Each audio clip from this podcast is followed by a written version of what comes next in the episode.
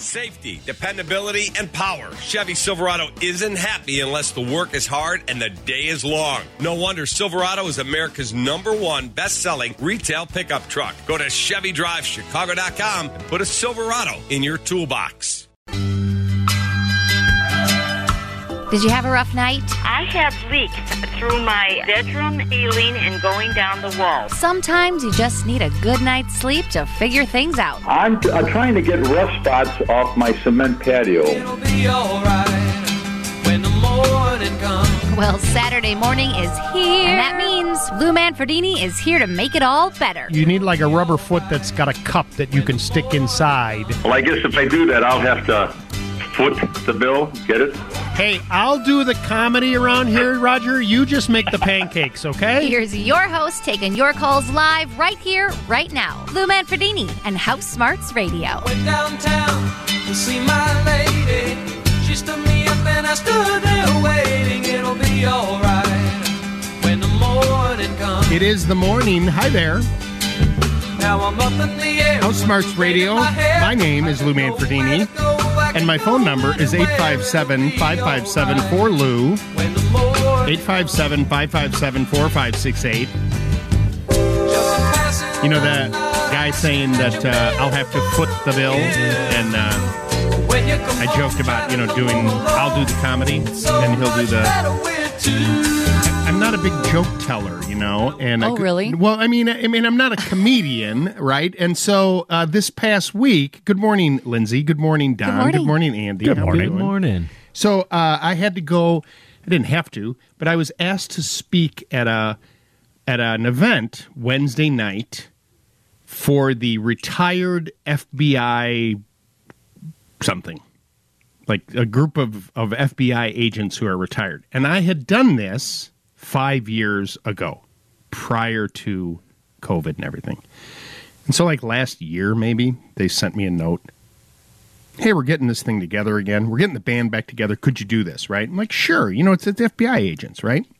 So this was Wednesday night.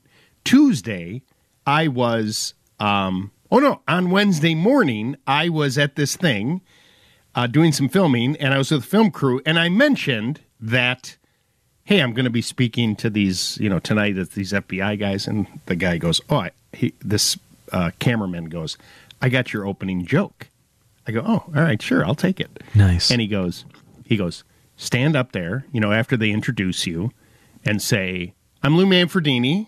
Hi, you know, everybody, oh yeah, and then say, uh, well, I would like to give you a little bit of my background, but I figured you guys already know that. Yeah, it's not bad. Yeah, it's a good one.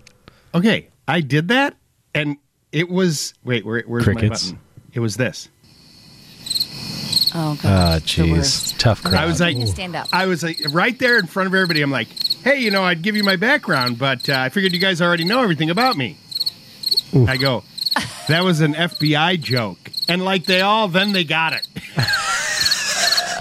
Jeez. Good. Tough God, crowd. thank God you explained it though, because otherwise they'd be like, "Wow, I this know. guy's really." well, then I of did the. Steve Martin thing. I go, wait, are you guys FBI agents or the plumbers? I'm not sure.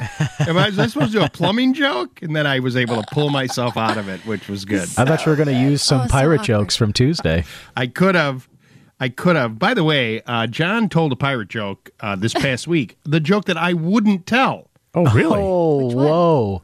The one about the pi- the pirate walking into the bar with the wheel in his pants. Uh, see, that doesn't bother me either. It does. I you should tell it. no. I'm not telling it. He told it. I'm not telling it. No, I like being on the radio, and I don't want Mr. FCC to say no, no, no. Right. think it was No. that. I do. See, that's the problem.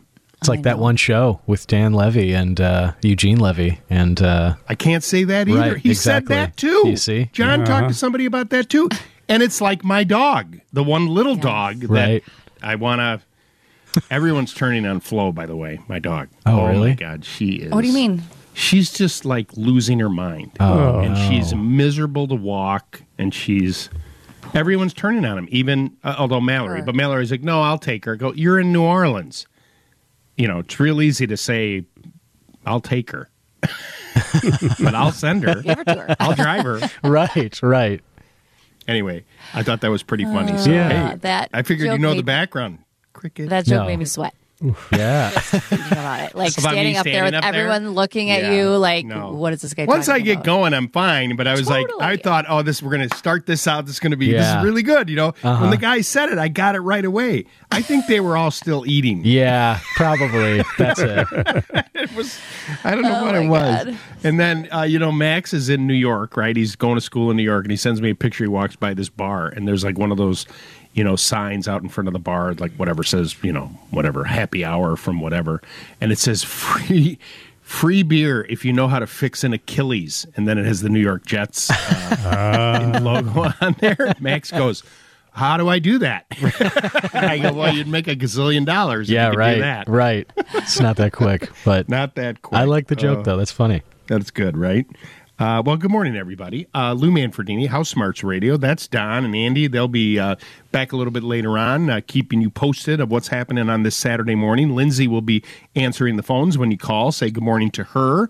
And uh, we got a lot coming up today. We've got a cool New to Lou Too that I've been using all week on a project. I have so many projects going right now that I have to talk to you about that it's unbelievable.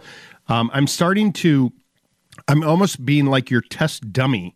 Um, we need that. Uh, what was the name of that band? Uh, there was a band called Test Dummies, right? It was uh, Crash test dummies? Right, right, right. We got to do a th- rejoin with that because that's what I'm doing right now.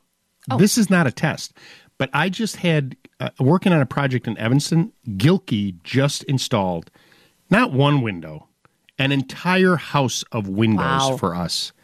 They are to say that they look spectacular and beautiful is a, that would be a bad word of the day. Spectacular is not good enough. Speaking of which, we got a great word of the day coming up after seven o'clock this morning. Um, they look so amazing. And here's the thing they're insert windows, so they went into the existing openings. So they keep the inside trim. They look like they've been there the whole time. It's crazy how nice they look. And we're also siding this home. Uh, I'm working with Cobblestone Remodeling, my good friend Bill Conforti and his crew, and we're siding the house with Hardie siding. And I, I, I literally could not be happier with the work. And so, if you're a considering doing any kind of siding, you got to look at this Hardie, and for sure because it's so beautiful. And these Gilkey windows are just I realize I am a paid spokesperson for Gilkey. When I was at the FBI thing, the lady asked me about windows, and that's what I started. I go, they do pay me to talk about their windows. But I bought these windows. We bought them and put them in this house, and they're just fantastic. I mean, they're fiberglass, and they're you know the the. Re- I would put that window against any major manufacturer that's out there today, bar none and uh, it's just a lot of fun to be part of those projects. And I got a list of things I can tell you about. Uh, that's just you know it's just really fun, and uh, we you know it's it's fun to improve and take an existing home and bring it back to life. That's one of my most favorite things to do. All right, let's get things going here. Our first call this morning. We call you, you don't call us. That's how we start things off. Because I know it's in the morning and you know you're trying to wake up and you're stretching and Good. Yes. All right, let's see who we're gonna go. Oh, we're gonna go to Itasca, which rhymes with Alaska. It used to be a commercial. Itasca. It rhymes with Alaska. Let's go over there and see who we're gonna talk to today. Don't call us.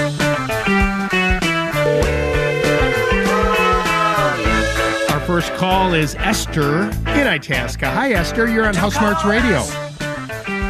Good morning, Lou. Thank you. I'm a longtime listener. Thank you. Last last week, um, and first time caller, by the way. Oh, all right. Here, we'll Um, give you a little. Uh, we'll give you a little uh, here. Oh no, a minute. Uh, it was there. It was there. I was just. Uh, I got. I got a lot going on here. Here. Here you go. Okay, I got a lot going on here, Lou. All right, then let's get let's get busy. How may I help you? okay, last week you had a first time caller, and she was redoing her cabinets. I uh, did get a couple estimates on my cabinets. Beautiful cabinets. Okay, my husband passed away in January, and I've been looking at these cabinets. It definitely needs to be revamped. It's a honey oak with like orangey tin, tinge. Beautiful cabinets.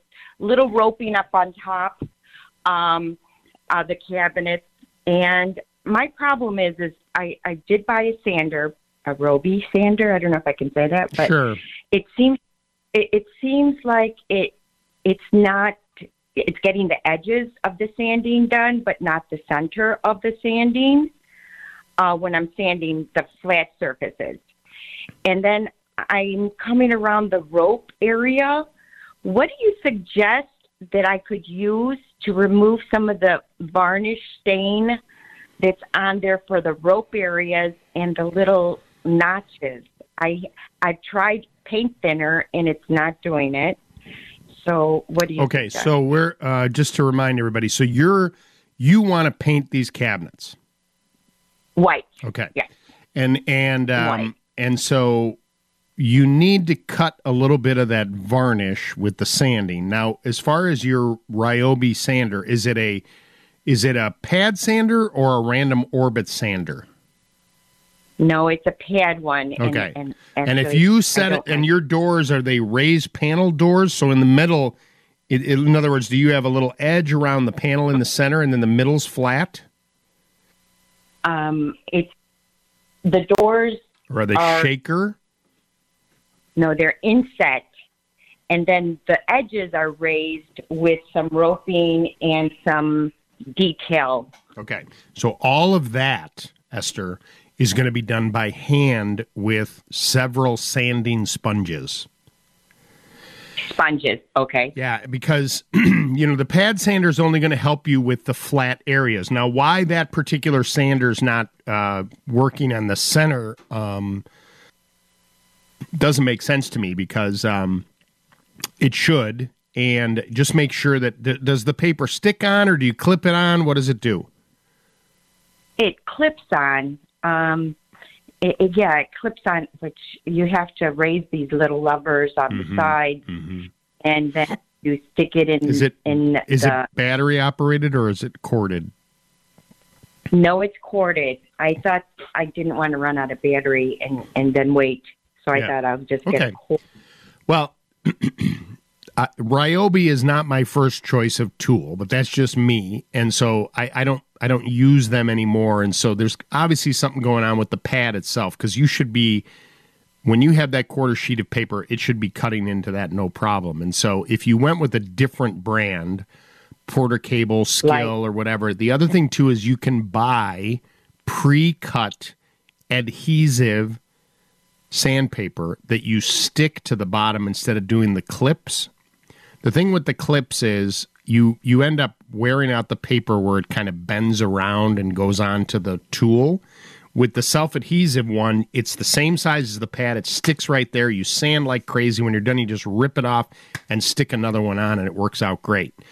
You're going to use all kinds of handwork in the areas where the um, roping is and stuff, and it's a lot of work. I'm not going to lie to you. It's you. You just have to take your time and really, you know, work well at it. And then the same goes tr- true with the boxes themselves.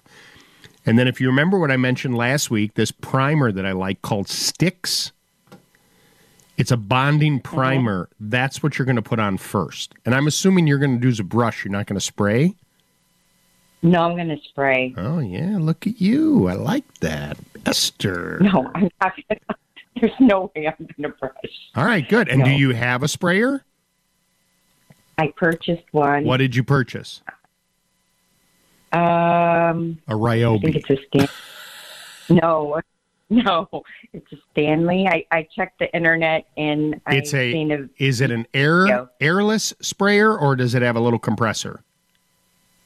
Uh, it's a 4700 um, model of Stanley, but it has the the vertical that you can spray vertical. There's two different two different little. Okay. Have you ever done this before? Never. Man, I love that. That's awesome. I'm proud of you. That is awesome. Oh, so what I want you to do when you get this all prepped outside in the, are you doing this in the garage? Where are you doing this? No, my cabinets are on the walls, so I'm. You're gonna you do know, it all I'm there. actu- All right.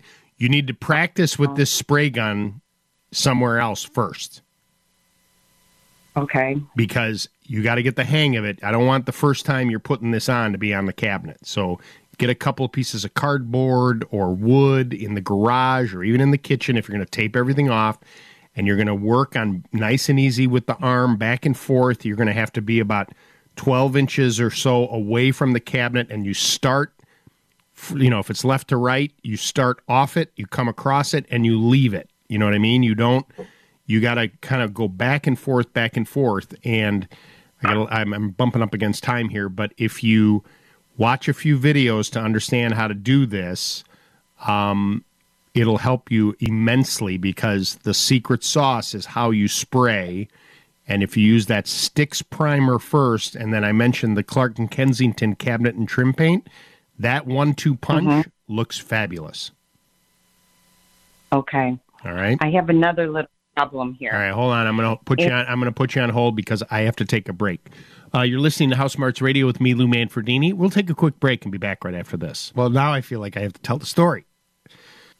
We were talking off the air. I said that I missed the story. I missed Bob Sirott's first call. I was fixing a toilet at my rental property, and I came straight from WGN TV because the building's near WGN TV.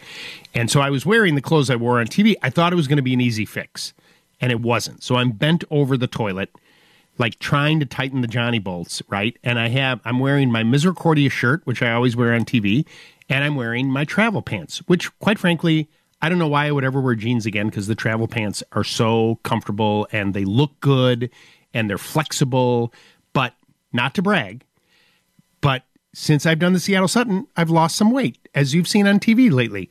And so my rear end is no longer as big as it used to be. And so when I had my phone in my back pocket, it vibrated and I didn't feel it. And then they were calling, calling, calling, and I didn't feel it. So I'm not going to feel hear- guilty about Do I hear being. buzzing somewhere? Do you hear buzzing? Is there bugs in this place? And Mary Beth goes, "Didn't you have your hearing aids in?" I go, "Yeah, I had my hearing aids in, but the it doesn't work that way. It doesn't ring in your ear." Let's head into the WGN Radio newsroom and check in with Don Kleppen. Uh, Renee is in South Elgin. Hi, Renee. You're on House Smarts Radio. What is it? Renee. That's how you would spell Renee. You know, there's a lot of stars out there in the sky. They can't all be the brightest, How do you spell your name, Renee? R E N E E. Really? but they still shine. I would not think that's how you spell How Renee. How else would you spell Renee? I don't know, but it looks like Renee. There's also a lot of tools out there. Now back to one of the sharpest in the shed. Some people who are really close to her call her Renee. So I'm going to call her Renee. Lou Manfredini and House Smarts Radio. Just walk away, Renee. You're not nice. City follow you back home. Welcome back. 857 557 for Lou. Uh, by the way, you know, in this Arnold Electric uh, ad, when I just mentioned uh, the first time I heard it about stalactites, you know, I heard I was driving and I heard a recorded spot about hey, no more stalactites. Then all of a sudden, I'm like, huh, I wonder if someone checked. Like, is it stalactite or is it stalagmite? Do you remember that from science class? It's stalactite and stalagmite. Stal- oh, I didn't even say it right. Stalac. Of course. Stalactites. It's just course, just to harp on the Mr. name, you know. Sorry. What are you, an English teacher? I just call them icicles. Right. But then, of course, I looked it up. I'm like, of course, because it's stalactites Yeah. and stalagmites. Stalagmites. Oh, stala- so, so the G is on the other one. Right, right. And I always remember because that's like it's on the ground. Those are the ones that come up, and stalac With the are the G ones with the from the gr- ceiling. hmm Look at you. Yeah. Like you're doing a little association. I like that. Yeah, That's in good. case I ever spelunk, you know. Stalactites. Well, anyway, I checked it out, and they're getting it right. That's it is right. Nice. because you wouldn't come up from the ground. Right. And then when you go, then when you go on the internet and you look at that stuff, they're really cool looking. Like then I got went down a rabbit hole of looking at stalactites. Oh, yeah. and stalagmites. Yeah, I know. I'm like, fascinating. What have I been doing for the last 15 minutes? looking at like buildup of the soil. I mean, it's crazy. It is. It's cra- it's cool though. I mean, I love nature. Yeah. Oh my God! Wait till I tell you later. I, last weekend, uh, I took a few days off with um, Mike Jakubowski and his wife and his brother Tony, and I went to Montana. On your list of places to go, people, is Glacier National Park. Hmm. I mean, I'm telling you, Andy, Yes. Don, Lindsay, Lindsay. I know David goes to Montana fishing. It is some of the most beautiful. It's amazing. It's like the most beautiful place I've ever seen, and it's here know. in the United States. That's awesome. It's so cool. I'll tell you about the bear encounter. That'll come Whoa. out a little later on. Yeah, it's cool. Mary Beth was attacked by a bear. Eight five seven. She wasn't attacked. Let's talk to Esther. Esther, are you still there? Yep, I'm still here. All right, all right. This is Esther part two. We were talking about you painting your cabinets in the beginning, and you said you had a second question. Okay, well, it still pertains to my cabinets. I have like a little area between two cabinets, and it holds uh, 11 wine bottles. And I'm just afraid that I'm not going to be able to get to all the way in the back by the wall um, because it, there's like two lattices, like the front one, Right. and then the the back, and then two inches further, it's the, it hits the wall, right? Right. And it's another wood panel, so my hand fits in there, but it's it's really bad for my wrists and stuff, or you know the sanding part. What happens if if that primer hits it doesn't well it, it, it's probably going to hit it but is what's going to happen You need to take. The, you I need don't to you to it off you need to take that cabinet apart. well there's a header on top i thought of that but there's a header and then that means that i would have to At the very Remove the least, at the ve- so here's the thing: the primer, this primer that I'm talking about, will literally stick to anything. I mean, it needs to be clean, right? But even if you Right. didn't sand hundred percent, it's not the end of the world. I'm just kind of old school, and I like to sand it because I want to really know that it's uh, sticking well, you know. But I, when I've used this primer, I've used it on another material that wasn't sanded, and it sticks tenaciously. One of my favorite words. Um, so that and Word of- percolate. Anyway, um, so in a perfect world, if you could even just take off the front grid somehow, you know that cabinet probably has a, a frame around the front of it that comes off, not easily, but it does, and then it exposes that front grate that holds the wine bottles. you I know there's two screws at the side and i thought maybe i could take it apart Right. but it hits the header it's hitting the header and once and then the header is in front of that that frame Right. Well, um, it'll be hard for you to spray it. It'll be very difficult for you to spray it without it dripping like crazy to get the paint all the way back. I'm just being honest with you. And so, I mean, the you know, then if you just tried spraying it in place, I would also have a small roller on a long, you know, they make these longer handled, smaller rollers, like a two inch or a three inch roller, that if you sprayed it, then you'd go in with the roller to kind of clean it up a little bit, you know, like even it out, okay and then back away and, you know, kind of look from different angles to see if you covered everything. And then you can try that. And then the other thing, are you a wine drinker? yes So keep that bad boy full. okay right? right? Just put another bottle in there. Boy, I, I boy, Esther, she Esther doesn't. She hardly drinks the wine at all. Just leave them in the, on the cabinet below, and you know, once you go through another one, Well, put it up there. I always heard you're you're not supposed to drink and sand at the same time. That is true. That is that is rule number one when it comes to sanding. No drinking and sanding. Right, right. well, I'm proud of you. Okay. Take lots of pictures. This is something that you should be uh, celebrating because that you know this this is uh, this is good. I like that you're doing this. I mean, and if for some reason you get completely overwhelmed in the middle of this thing, right? You got a couple choices. You could either hire a painting contractor to come in and finish it all, or you may have heard me talk about these redo cabinet guys. And they come and put in new doors and they they they trim out the boxes and everything and it all looks brand new. Okay. Now that's a lot I mean it's affordable, but it's a lot more than a few buckets of paint. Right, right. No, I I had estimates, and for the price of the estimates of and the cabinets, the cabinets doors or whatever. It, j- just to have it repainted, I might as well just buy new cabinets. Right. That's Right. No, I get it. I, I think it's awesome what you're doing. I, I just, you know, take your time. Don't get overwhelmed. Don't bite off more than you can chew. And don't drink when you sand. okay. Now, is there any any type of liquid that can reduce some of the shine? Like if I cleaned it by hand, is there anything like? I mean, I tried paint thinner and it's not doing the You thing. could is use you could use um, uh, Homer Formby's finish remover. Homer, and I can find that at Ace. Formby's, Homer Formby's. I think it might go by Formby's now. Poor Homer has left us. Finish remover. You'll find that at Ace. Wear gloves, put it on a rag, wipe it down. It'll cut the sheen. Then you'll have to clean that with like a crud cutter and get it clean before you prime it. I got you. Okay. All right, Esther. Okay, I'll I'm take not. pic- I'm not talking to you uh, uh, the rest of this half hour. Okay. Okay. But I appreciate. Okay, but I appreciate you listening, and I appreciate you doing this project. I think it's awesome. Eight five seven five five seven four. Lou is our phone number. This is Mike in Geneva. Hey, Mike. Good morning. You're on House Smarts Radio. Hey, thanks, Lou.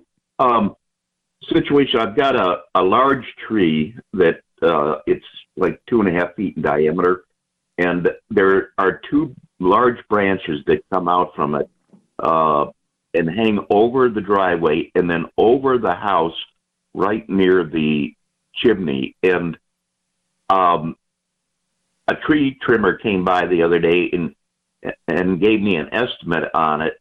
And I said to him, I said, "Well, I think you need, I think you'd need lift equipment for this."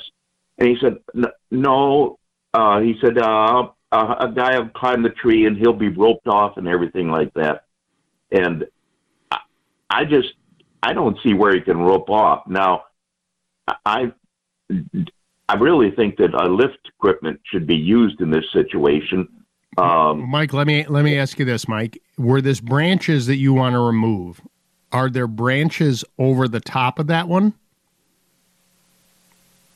Uh, there might be some higher up. Right. yeah. So a lot of times you'd be amazed what these uh, tree trimmers can do. First of all, make sure that the tree trimmer is legit. Okay, like they're insured and they've got a reputation and whatnot. But many times, exactly what you just said, they'll climb the tree, they'll go above this, they'll rope off the branches up high, and they'll drop a rope down, typically with a pulley or they'll uh, just do one wrap around it. The, the, their ropes, they use them so much that they they actually uh, can go around the tree up and down. They'll cut it and they'll they'll tie it off in a way that there'll be a guy on the ground with one rope, the guy up top with the other rope, and as he loosens it, the other guy's pulling the piece towards him and they bring it to the ground.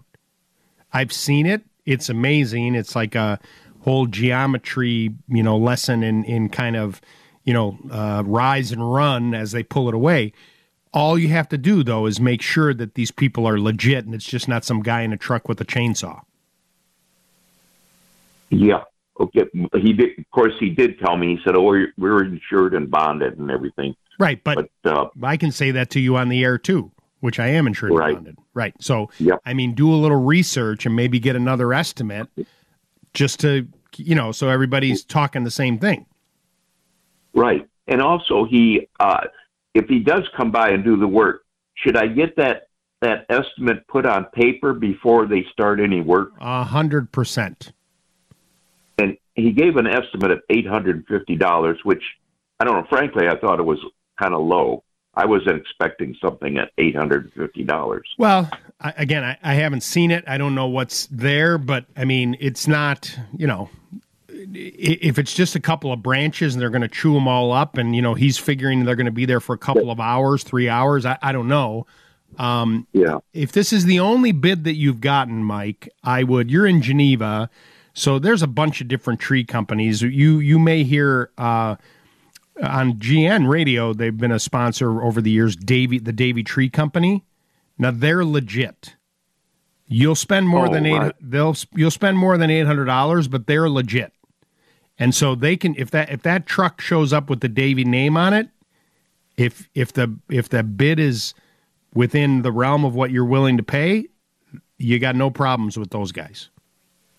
Oh, good. Thanks, Lou, for that. You got it, bud. I appreciate you calling this morning. I have two more breaks, right? Not just one break. I'm losing track this morning, right? I do. Yeah. All right. Well, here, let's do this. We're broadcasting from the Permaseal Foundation Repair Studios, and we'll be right back. The screen door slams.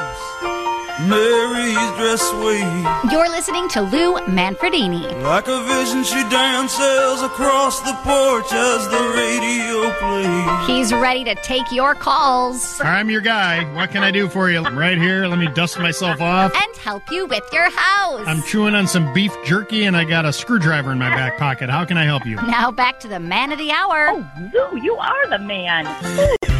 Lou Manfredini and House Smarts Radio. Hey, what else can we do now except roll down the window and let the wind back your? Welcome back. Well, the night's busted open 857 557 4 Lou. anywhere. We got This is uh, chance to make it real. Francis in Grayslake. Hi, Francis. Hello there. Hi. I have um, a solution to the problem of stalagmites and stalactites. Okay, good. This is what I, I learned in a geology class. When the mites go up, the tights come down. When the mites go up, the tights go down. That is a t shirt waiting to happen, right? Yes, it is. And then you put it on a t shirt and be like, what does that mean? Exactly what it says. When the Exactly. mites, wait, say that again. When the mites go up, the tights come down. That's it sounds like that song. Um, ants go marching on, hurrah! Right? You're good. You're good. Uh-huh. Thank you for that from grade school. And see, we do remember things like that. When the mites go up, Yes, we the do. tights go down. Come down. Tights come down. Right. Makes it easy to remember. It's not code. All right. Thank you for calling. Appreciate you calling and giving us that information. See, it's what Wally. Wally would be very happy. People helping people right here. Uh, Lou Manfredini, House Smarts Radio, 857 557 Lou, 857 557 4568. The news is next from the Northwestern Medicine Newsroom. Don't go away. We'll be right back. Up in the morning and out to school. Time now for our word of the day. I don't understand. Some of the words a little too sophisticated for you. It doesn't make any sense. It might be paradoxical on a home improvement show, Of course it does. It's smart. I used a thesaurus. On every word? Yep. but we like to teach you a thing or two. They are warm, nice people with big hearts. And that became they're humid, prepossessing Homo sapiens with full sized aortic pumps. Now back to Lou on House Smarts Radio. Up in the morning and out to school. The teacher is teaching the golden rule. Well, I got to worry now because I got the grammar police with Don Kleppen. If I don't pronounce it right, he's going to correct me. No, no, not at all. only, only if it's related to caves. House Smarts Radio, it's time for our word of the day. 857 5574 Lou is our phone number. This is just a little fun thing that we like to do on Saturday mornings just to have a little fun, teach you some new words, and, you know, uh, expand your vocabulary. I mentioned before the break that it is a adjective showing great care or perseverance. Did you, two of you, think about that word at all or no? I did. I was trying to think of what it might be, but I couldn't guess. The word is assiduous. Oh. assiduous. A S S I D U O U S. Assiduous. Assiduous. Wish. Assiduous. Assi- It's, It's a tough one. Keep going. Assiduous. Assiduous. A lot of S's in here. Oh, now I'm messed up. I'm going to have a little cup Assiduous. coffee. assiduous. Assiduous. Thank you. Assiduous. Showing That is- great care or perseverance. Something that the Bears would have to do really well. They would have to be very assiduous. That would be disassiduous. Drunk. Yes, yeah, yeah. they're- they're- yeah. I mean, it's not even like. Uh, I mean, if I'm Hamp and O'B, I would just take the Sunday off No, no, no, no, no, no. because can't, not it's not one. even. Uh, it's a good it's good therapy and release. Hmm. So I like- you know, I like to think that uh, we're we're there for fans and we're Oh, there for for, sure. Hamp and O'B just to kind of get it off your chest and Sure. Right. And yeah, after Absolutely. this well, I would just listen to Hamp O'B with Andy Masur uh, and not even listen to them and I watch the Bears game. Yeah. You'll get everything you need to know. Just that. Oh, yeah. sure. Anyway, that's our word of the day. All right. So, men, Say it again. assiduous, assidu, assiduous, assiduous, Oh my God, this is assiduous. fun. There we go. What, you, why are you doing that to me? You know, I'm the son of Italian immigrants. That's the problem. Assiduous. Like my father, Ah. his whole life, my father used to say sandwich really? instead of Love sandwich. it. Love His that. whole life, sandwich. But I mean, you know, that was it was for wasn't his first language, True. right? Totally. And I I mean, think- everyone has a word like that. There's people I met who a still guy. say Listen to this. I met a guy on a crew. So I told you I'm doing all this work, right? And I've got this siding, a cobblestone, working on the siding crew, and they happen to be a bunch of gentlemen from Poland. They're like amazing. But one guy on the crew is from Mongolia. Hmm. Wow. When is the last time you met anybody from Mongolia? Uh, the next Like, one will be the never. first. It's true. right. Yeah. And so, what would you imagine the guy from Mongolia would look like? oh boy. I don't know. Well, I don't know. Like, don't you think of Dark like hair, I guess. The, well, no, but d- d- don't you like Mongolian? Wasn't that like what? Wasn't um, oh, the Mongols. Yeah, like Attila the Hun, kind of. where- right. yeah, Attila the Hun? When, didn't you when you watched uh, what was the uh, Disney with the with the Disney? Let's get down to business. oh, Mulan. to defeat the Mulan. Yeah. Weren't they the Uh, weren't they Mongolian like the Huns? Yeah, Huns? they were the Huns, definitely. And right, they were um, big, and they were like, "This guy's like this really handsome young man." Like I was like, Oh, "You're like a model." And then I try and s- I'm talking to the guy, and he speaks very little English. Well, I don't know any Mongolian, right. No. Like who? Right? Nice guy. He's a really nice guy. I was like, and I was like, man, I go, I've never met anybody from Mong. So now I'm having a whole conversation. I He's just gonna looking at me, smiling. Right? I can envision it. right. I'm Right. going Mongolia. Asking That's like I, questions. I don't even know. Well, wait, I have a map here. Where, where's Mongolia? I do have a I can map. picture it. You asking questions and Don, going, where's "East." Mongolia? East Asia. Uh-huh. East Asia. Okay. Mhm. Inner Mongolia is in Oh, China. so it's near like uh, Malaysia, right? Mhm. Yep, Malaysia, and then China, parts of it in Russia. How about the fact that he just East Asia? He just rattled that off. He's Well, like the genius child. He's Rand McNally. He's Rand McNally. Well, hey, It's near. Here we go. I got it. Nepal, like over that area. Burma. I think Asia. I Oh, want to compliment you on showing assiduousness in this conversation for pushing through and speaking Ah. with this Mongolian. Here he goes. Here he goes again. Just wanted to compliment you, you know? Yay! There you go. Show off. Show off. Big time. Okay. Anyway, I met a guy from Mongolia. I'm just going with that because Yeah. when am I ever going to mean meet anybody from Mongolia? And he was great. I love it. Nice guy. Bucket I mean, list like you right could be there. like, had I had you met the guy from Mongolia, you would have said he's really cute. Hey, buddy. Yeah. How's it going? Can I introduce you to my friend Lindsay? Um, she doesn't speak Mongolian either, but you she doing? doesn't care that you don't speak English. Do you think he's listening? I mean, if he had any idea you were talking about him on your show, like this? zero idea, and if he was listening, he would zero idea of what I'm talking about. But he's a handsome guy from Mongolia. Right on. Right on. 857 557 4Lou. 857 557 4568 is our phone number. This is Terry in Fond du Lac. Hi, Terry. Good morning. Hello. Hi there. Good morning. You're on House Smarts Radio. Hi, Lou. I am hoping you have some experience with this. Um, we are remodeling our lake house, and I want to do faux wood beams. Do you Okay. have any help or recommendations, or most importantly, where I could see something? Um, well, you know, you got a bunch of choices when it comes to that. Um, there are actually foam wood be How how long are these wood beams? Well, 24 feet. All right. Well, you're not going to get those in foam. Well, I'm not going to say you're not, but you'd have to join them together, and they kind of look. Well, they come in many different sizes.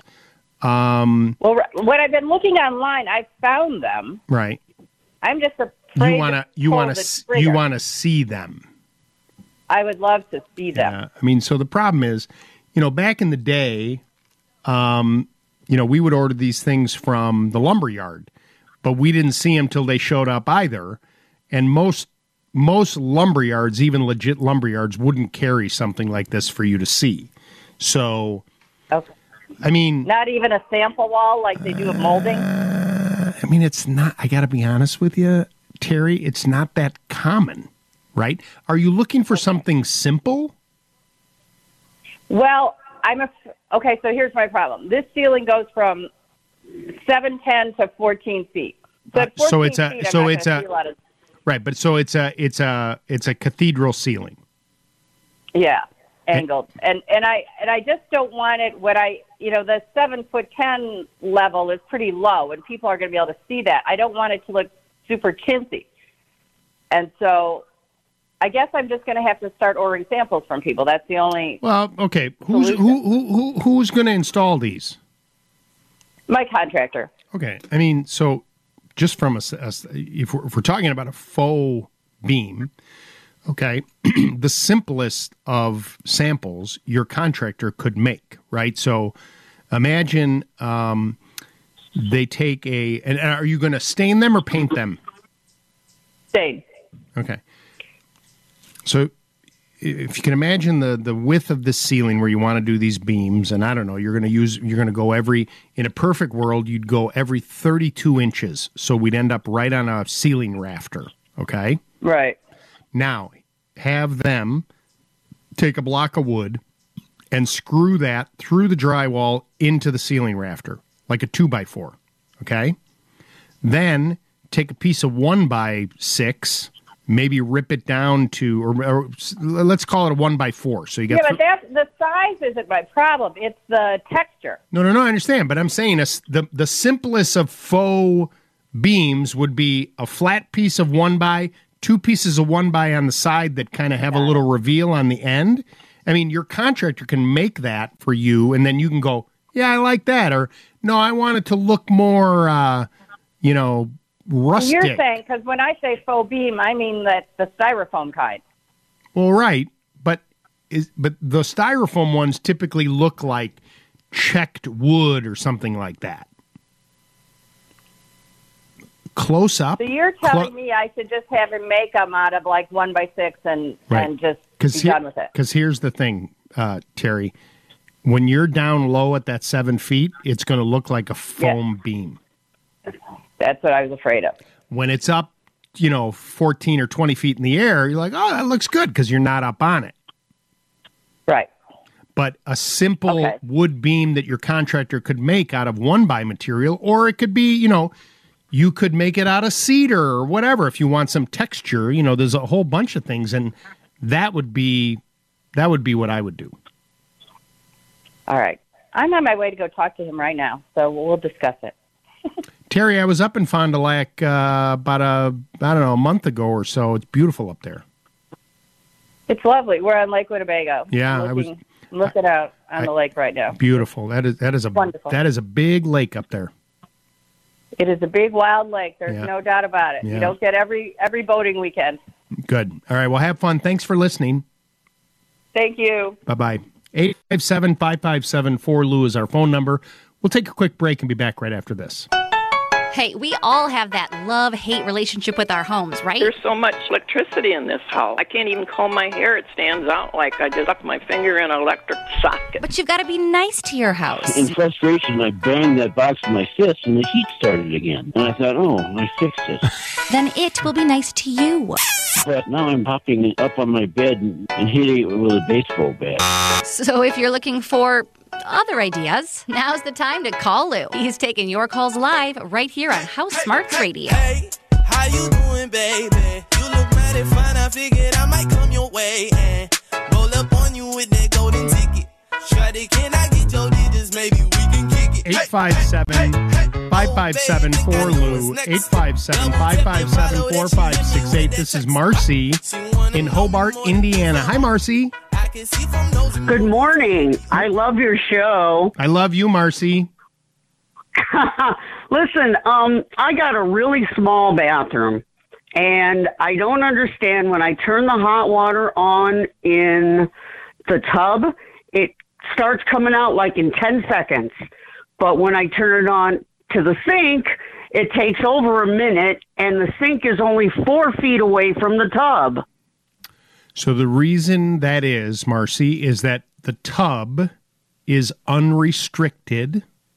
So that tub spout doesn't have a, a restrictor on it. And when you turn the water on, more a, a, larger volume of water is coming through there and your vanity sink has an aerator that reduces the flow to 2.2 gallons a minute.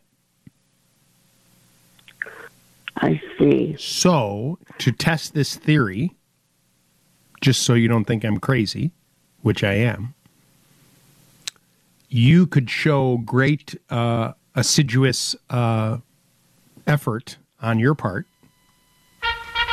Thank you. I'll do myself. Take the aerator off of that faucet in the vanity. So if you put your, you know what I'm talking about, where the water comes out. Yes. hmm Unscrew that. It may be clogged, but if you unscrew that and take it out, and you would turn on the hot water without that. First of all, it may splash a little bit, so be careful because unrestricted it kind of gets a little crazy. But if you turn that on and you're like, "Huh, look at that. That guy was right. The water, I mean it the water lines there are probably a little bit smaller too. It won't be as quick as the tub, but it'll be faster without that aerator. And if you clean the aerator, you may notice that you get the water faster also and get a little more pressure out of the vanity as well. But there's no other way. I mean, if that doesn't work, It will work. then it's just because the line is smaller. Well, yeah. I mean, you're you. It's uh, you said you got a small bathroom. Do you have a basement underneath this bathroom or no? Yes. Okay. And the thing is, is that the the hot water heater. I mean, it's conventional hot water heater, And it's right there. And the kitchen sink is. Yeah, I got the same problem with the kitchen sink, and the kitchen is almost right on on top of it. Same thing. It's the same thing with the aerator. The aerator reduces Well- that. So here's the thing: if you tell me that the water comes out hot right away out of the tub, so now we know the water heater's working, correct? So that we know. Oh yeah. So the only reason that you're getting it faster out of the tub is because it's unrestricted. It's like you're turning on a garden hose. Okay. No, I I understand. The only reason I'm asking all this is because I bought one of those bidet attachments for the toilet. Right. And hooked it up to the hot water under the sink. And so you have to wait a while for the hot water. But if I reach over, turn the hot water on for a couple of seconds in the tub, and then use the bidet thing, the hot water comes out. I'm just picturing that whole thing you just described there, Marcy. okay. You sitting there reaching over to the tub. Good morning, everybody. Uh, I will tell you this. Yeah, I will. I, I, I will. I will tell you this because I am a big fan of the add-on bidets. The Tushy is the one we've talked about as well. That actually connects to the cold water. And I know that that does not. Good morning, everybody. I know that that does not sound comfortable, but it's not as uncomfortable as you think, and you'll have the cleanest bottom in Hobart, Indiana.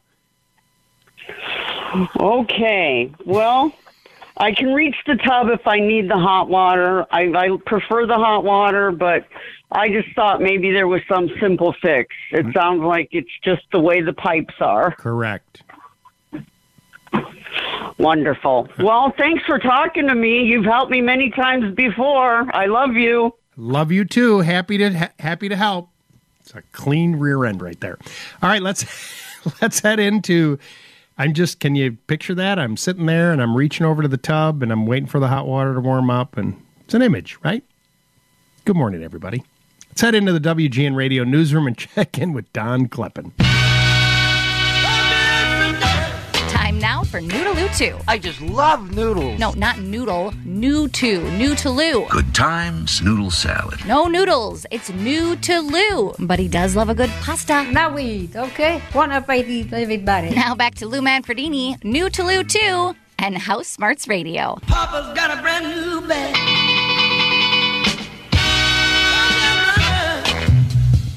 Our New to Lou Too is sponsored by ChevyDriveChicago.com. When you need a new ride, you need a new Chevy. You know, this New to Lou Too Papa's got a brand new goes with the um, the advice that uh, Mike Jakubowski and I got from the late great Charlie Lang a hundred years ago when we were kids, starting out in our own uh, business. And he said, "Remember that the broom is mightier than the hammer." when it comes to working on someone's home, right? Meaning that you got to clean up at the end of the day or during the day so it's not just a mess because you're in someone's home and you got to, you know, you got to really clean up. So told you I'm working on these projects. Have you have you heard about the uh they're, they they I don't think they sponsor my show, but they're on WGN Radio, the Miracle Method. They come and recoat the tub. So on this bathroom I'm working on, we're getting them. They they recoated the tub. Looks beautiful, kohler white, bright white. It's beautiful. But the tile, the the course of tile that was uh, just above the tub, was like discolored. We couldn't get it clean, and so I took my multi tool and I cut out all the tile. I put a, tar- a tarp on the bath on the bathtub, and I used that multi tool, you know, and cut all the tile out and replaced the tile, and then regrouted it prior to the miracle method coming to do their magic. Creates all kinds of dust. This New to Lou Too, I didn't get a sample. I purchased this. Lindsay was like, What do we want to do with New to Lou Too? I go, Oh my God, this is the best. Because when you're taking out grout, in that tub was that fine dust from the grout, you know, filled with there. I took this to clean it up, and none of it was in the air whatsoever. It all went into this New to Lou Too. Take a listen. Place for those big old powerful and corded vacuums, right? Well, what about when you're somewhere like the job site or on the road and don't have access to a plug? Well, our pal Lou has been getting his hands dirty lately doing some projects of his own. And even Lou Manfredini has to clean up after himself. And in doing so, he found a new product he's been using that we're going to tell you about this morning. DeWalt's 20 volt max portable wet and dry vacuum is a cordless portable vac that runs off all 20 volt max battery packs and for a long runtime. It's great for general cleanup on job sites, cabinet cleanouts, drywall and masonry cleanup, even water cleanup. The HEPA wet dry filter traps 99.97% of dust at 0.3 microns and has dual cleanup modes allowing debris removal with either the front utility nozzle or extendable rubber hose. The portable vacuum is easy to use, has a half gallon tank with a heavy duty latch for emptying and cleaning, has a large on and off switch so you have one hand access, a washable filter, and a heavy duty rubber hose that provides durability and flexibility. Needless to say, this thing doesn't suck. Or wait, it does suck. It sucks in a good way. It's cordless, it's compact, it gets the job done, and it retails for 99 bucks without the charger, assuming you already have one. If you don't have one, with the charger, it is 150 bucks. For more information, check out Lou's House Smarts YouTube channel, and while you're there, be sure to click that subscribe button. You crack yourself up. it does suck. No, it So does funny. suck. It and so just to clarify, the ninety nine dollars is the tool only. Correct. It's more with the charger and a battery, not just the charger. Comes with because you would need a battery. But if you're already using, you know, what I was thinking, all these tool companies they love the use of the word max, right? Like Toro, their battery is the sixty volt max, and DeWalt is the 20 volt max. There must have been some meeting where they're like, how do we make it sound more powerful? Well, just put the word max in front of it or after it or whatever. You're right. Right? They all use that. You don't you don't hear of the 20 volt min. Right. That wouldn't sell. right. Uh, anyway, this thing's awesome. Lightweight. The container that it it latches, it, it does have this real easy latch with me with my big mitts, easy to operate. And I was super impressed. When you're sucking up fine dust, that's how you tell if a um, if a vacuum cleaner and the filter system is worth its salt because you'll see it'll spray all over the the room that you're working in. That's not the case with this at all. Go to youtube.com slash housesmartstv and you will find out more information. 857 557 4568. Let's get a quick call in. This is uh, Gabriella in Chicago. Good morning. Hi, good morning, Lou. Um, excuse me. I have so many questions for you. I'm so happy I got through.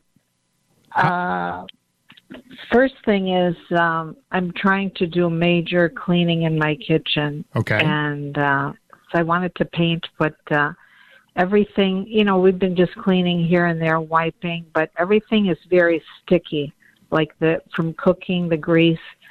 The cabinets are very nice oak. I got them about, um, I think we got them about 15 years ago, and they're real good quality. I think they're Merillat, Okay. and it's a nice oak wood, and it's light. And I wanted to know what to clean them with. And then over my stove, I bought a hood, another expensive hood. I'm not sure what brand that is, but that I don't know if it's not working right or I just I'm not cleaning it right. It has like three little covers underneath it, and I've been taking them off. I take it outside, I put it on newspaper, and I spray it with oven cleaner. Okay. But uh, Does your let me let, of- let me ask you this: that hood that you have is it a hood or is it a hood microwave? No, no, I bought it as a separate item. Um, to, it's not like part of the stove like some of those. You just turn on a little fan. It's a gigantic hood that we installed over it, That like an that- industrial hood. Okay, and it vents outside. I think it does it because my husband installed it, but he's sleeping. yeah, I, it has like a little above, like um, from the ceiling down. There's a little box part of the ceiling. Right. It looks like a little coffin. I don't know if it goes in there and then goes out. Okay, so but when you turn it on, it's not. Sometimes hoods recirculate back into the room. You're that's not happening. No, it's not one of those cheap like stove ones. Sure. No. Okay. All right. So here's what I would do for the greasy stuff on the cabinets. I would go buy a. Could I interrupt you one minute? Mm-hmm. I want to ask you real quick. I was thinking, uh, no, I just wanted to take a guess that you're going to say buy some pine sol, which I already did. Nope. No? Okay. I'm sorry to interrupt you. I want to be. That's okay. I want to be ar- I want to be assiduous with my cabinet cleaning. I don't want to damage them. I want to be very gentle. Nicely done. Nicely done. Okay. So um here's the thing. There's a product, a degreaser called Krud Kutter. Okay. And I want you to lay a uh, drop cloth over your countertop under the wall cabinets because that's where you're going to spray this. And you're going to spray it onto the cabinets, you know, starting at the top to allow it to kind of drip down. You're going to leave it there for like 10 minutes. Okay. Then you're going to use a plastic um, scrubbing pad, right? Not something super aggressive, but just something with a little bit of a texture to it. And you're going to go with the grain and you're going to remove all this grease and then take a cotton rag and wipe it all down with a little, uh, you know, a wet rag to wipe it all down once you use that cleaner. The key is, and they're going to use the same thing on the hood. You have to let it sit there for Oh. 10 minutes. Okay, same thing on the hood. Uh, now, you know what? Could I also use? Uh, my husband just wants to paint over the paint, but the white paint, I see the streaks of yellow. It's sticky there too, and it's very hard to get that off. 10, Could I min- put that 10 on minutes with the Krud too? Kutter, correct. Okay, good. That's going to be your new And best then- friend. It's a really good degreasing product. Just be very mindful of where you spray it, so put a drop cloth down. Okay, and that will not damage the wood. It won't take like a a shellac layer off or no, something from. No. Okay, it's gentle. It's assiduous. okay, good. All right, very good. And that's all. And what about uh, inside that hood? Just take those three grills off. Take And Should I those- spray it with that too? You can, and then you can use a little brush to clean the grills, and then you can spray inside the hood as well with that, and use a little nylon brush to scrub it, and just use a. I would wear with the hood because there's sharp edges. Make sure you wear some gloves so you don't cut your fingers when you're cleaning it. But um, the key with that product is you just got to give it a chance to sit to do its job to degrease. Then you wipe it away. Thank you so much, uh, Gabriella, for the phone call. Uh, we're broadcasting from the Permaseal Foundation Repair Studios. We'll take a quick break and be back right after this.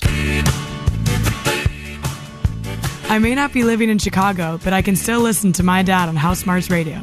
It's like I can't shake the guy. Now I know how my mom feels. That's funny. It's so cheesy. Ah, full of bad dad jokes. I know that's exactly how you wrote it to be read, too. Now back to Lou Manfredini and House Smarts Radio. Riding on the city of New Orleans, Illinois Central, Monday morning rail. So listen to this. On September 28th, 15 cars from 9 a.m. to 10 a.m., I am going to be a B minus celebrity bar- barista at Will's Place, which is at 7927 Lincoln Avenue in Skokie. So on the 28th of September, they have this fun thing. I've talked to you about this Will's Place, which is a uh, it's Thursday, September 28th. Uh, they make these great sandwiches. They're open for breakfast and lunch, and um, it is uh, just a fabulous new place in Skokie. I posted some stuff about it, and they're they do celebrity baristas. They must have run out of people, and they asked me. Um, and and uh, so anyway, I'm going to be there from nine to 10 a.m. making you coffee. I, I'm intrigued. Right? Have you? Do you know how to make coffee? Like, do, do how to, like the espresso I know how to thing? Drink coffee. Uh, you mean like with the machine? I mean, I'm going to be trained. I'm trainable. I know. I can learn things, right? I don't know. I mean, I've never done it, but I'm excited. So, September 28th, Thursday, from what did I say? 9 to 10? 9 to 10 a.m. Uh, come visit me at 7927 Lincoln Avenue in Skokie, Will's Place. It's kind of a neat idea, fun. right? I that sound like fun? it. I'm going to get I've always wanted to be a barista. Right? And then I'll 'Cause I don't know when how to make people come and like when they write your name, Lindsay, and then I'll misspell the name. You know how they like that when you always see that stuff. I told the guy my name was Bob, right? And then they they never get it right. Right. 857 5574 Lou 857 5574 568. This is uh, John in Jefferson Park. Hey John, good morning. Good morning, Lou. Um, we moved into a 1949 brick home here in Jefferson Park. Um, upstairs in the rear are two bedrooms, and we're gradually trying to improve things in a most assiduous manner. Um, so in the attic, the two rooms are in the back, and the front part is in is an attic. Um, Good there's Good job. Good job with the word by the way. Okay, there's insulation that's very old. It's a Balsam Wool. There must have been some leaks in the past, and they covered it up with pieces of cardboard. And so we're trying to clean it up. So, what is the best way to insulate it? The walls that are by the bedrooms, I'm putting roll insulation. Should I put this roll foil film? Should I do the rafters? Should I put floor insulation? What's the best way to improve that? So the walls are exposed now? Um, well, there's just they the the in the attic are walls from the two bedrooms, and they have old insulation Right. So you're so okay. So no, but in the attic, you said so. There's you see the studs. There's no um, in the ceiling because this this stuff is falling down. I see. Somewhat covered with cardboard, and the the bedroom walls um, are also covered with cardboard. And I put rolled in, insulation on the vertical walls um, that on the other side of the bedroom. right. So and you just like you snuck behind there, like you there's a cavity that you can get into. There's a door from a closet in the bedroom, and so the front part of the house is just an open attic. I would probably. I mean, if I was there on that. So now you're talking about the rafter portion coming up on the roof, correct? Right, and, And do- that's where there's this old Balsam Wool. Yeah. And do you you don't you don't heat you don't heat that space, do you? No, no. So is Just it the bedrooms that are on the other side? right? But is it is that is there ventilation in that room from the outside, or it's closed up?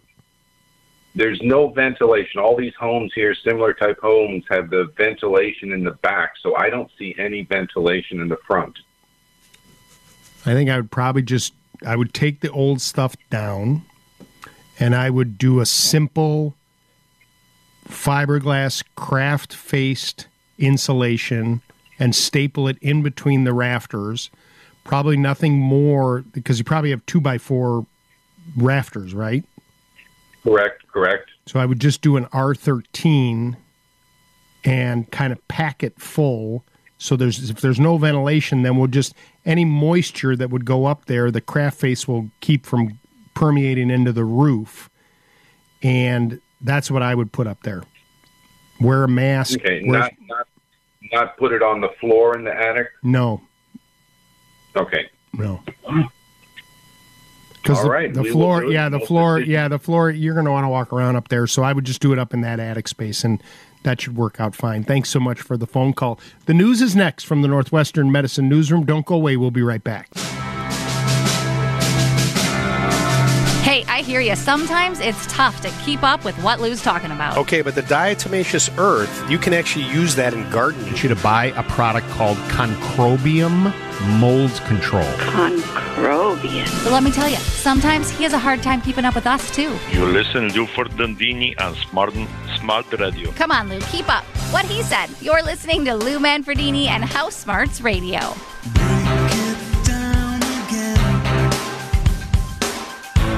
So those are my dreams, and these are my eyes. Stand tall like a Welcome back. It sounds like a hush when it's all mixed up.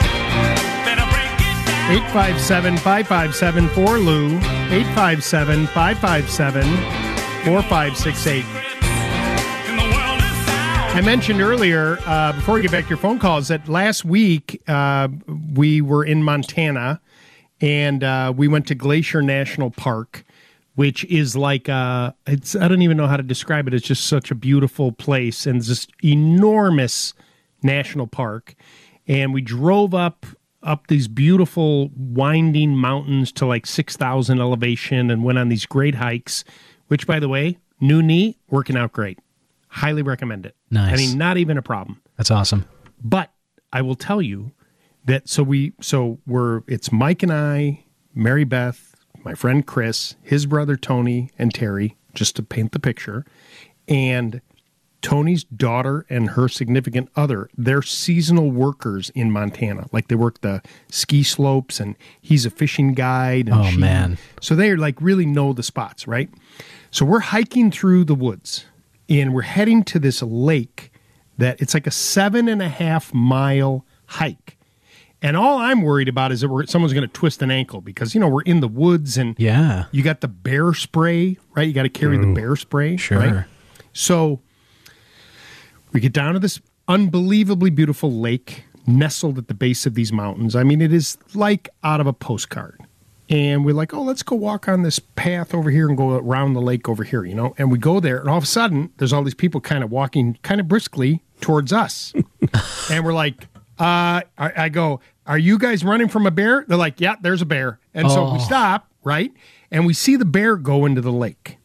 And it's kind of cool. It's a big black bear and it's in the lake. And now it's far enough away, but the the the the seasonal young people go, yeah, let's keep walking. You know what I mean? The other way. Mhm. Like let you know, you don't want to. It's a bear, right? So we don't want to meet the bear. So we Right. turn around, and um, Mike, for a while, had a little bell hanging on him, which evidently the key with the bears is you don't want to startle the bear. So you wear a bell as you're walking. The bell's ringing, so the bear knows you're coming. Ah, okay. But in the meantime, uh, the uh, Annie, the the young woman that works there, you know, works in the in the park and stuff. She's she's going, "Hey bear," like you're you're saying, "Hey bear" as you're walking, like "Hey bear," whatever. Now we're walking back. Mary Beth is in front, like a big line of us, you know, in the path.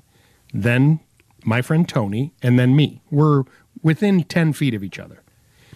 And 10 feet in front of her, a black bear runs across the path, stops, looks at her, and then runs. Oh, man. And Mary Beth turns around, and she is as white as a ghost. I don't and we're blame like, her. "Hey bear, hey bear!" You know, we're like all we're all like, "Hey bear!" We're all trying to figure out what's going on. Like, okay, we got to pick up our pace here and you know go. And we got the bear spray just in case. But now we're moving quite briskly. And uh, by the end, when we get out, everyone's fine. Nobody got attacked by a bear. But you have to understand, my friend Tony, who's very good at embellishing the story. You know, we get back to the truck and he says, "Remember when Mary Beth got attacked by the bear and I wrestled the bear?" so the story keeps getting bigger. Yes. it is spectacular. I'm telling you, you got to go to. Gla- There's a direct flight from Chicago to mm. Callispa- Calipass, Montana. Never heard of that? Did you? No. No. Well, there's an airport and you can fly direct. Beautiful. And it's right near Glacier National Park. Do they have the fall colors going?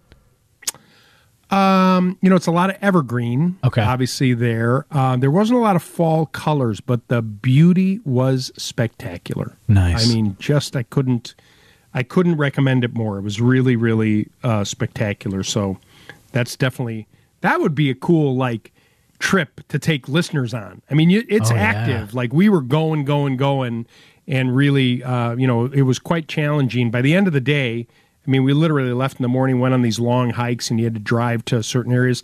Then one evening, within the mountains, we went out and just parked the car in the darkness and looked up at the stars Oh man. with no light pollution whatsoever. Yeah. Oh my goodness. It was unbelievable. It was like uh, it was like a checkerboard of stars up in the sky. Really just spectacular. Sweet. The Big Dipper, the Little Dipper. Oh, and you know my my friend Chris is like that's Saturn over there. I mean, you can see all of that because it's so dark in the mountains. Ah, I love It was that. really cool. Nice. It's on the list. On the list, 857 5574 Lou, 857 557 4568. This is Diane in Elmhurst. Hi, Diane. Hi, Lou. How can I help you? I have a basement door um, that it, it's an access door to the outside, and then and then you have to go upstairs to the outside. I can see some like space between the bottom of the door, and I so I can see like some outside. And sometimes when it rains really hard, rain comes in, and I was wondering if I have to replace the door, or if some of those like rubber, um, like threshold things work. Is there a drain on the outside of this door?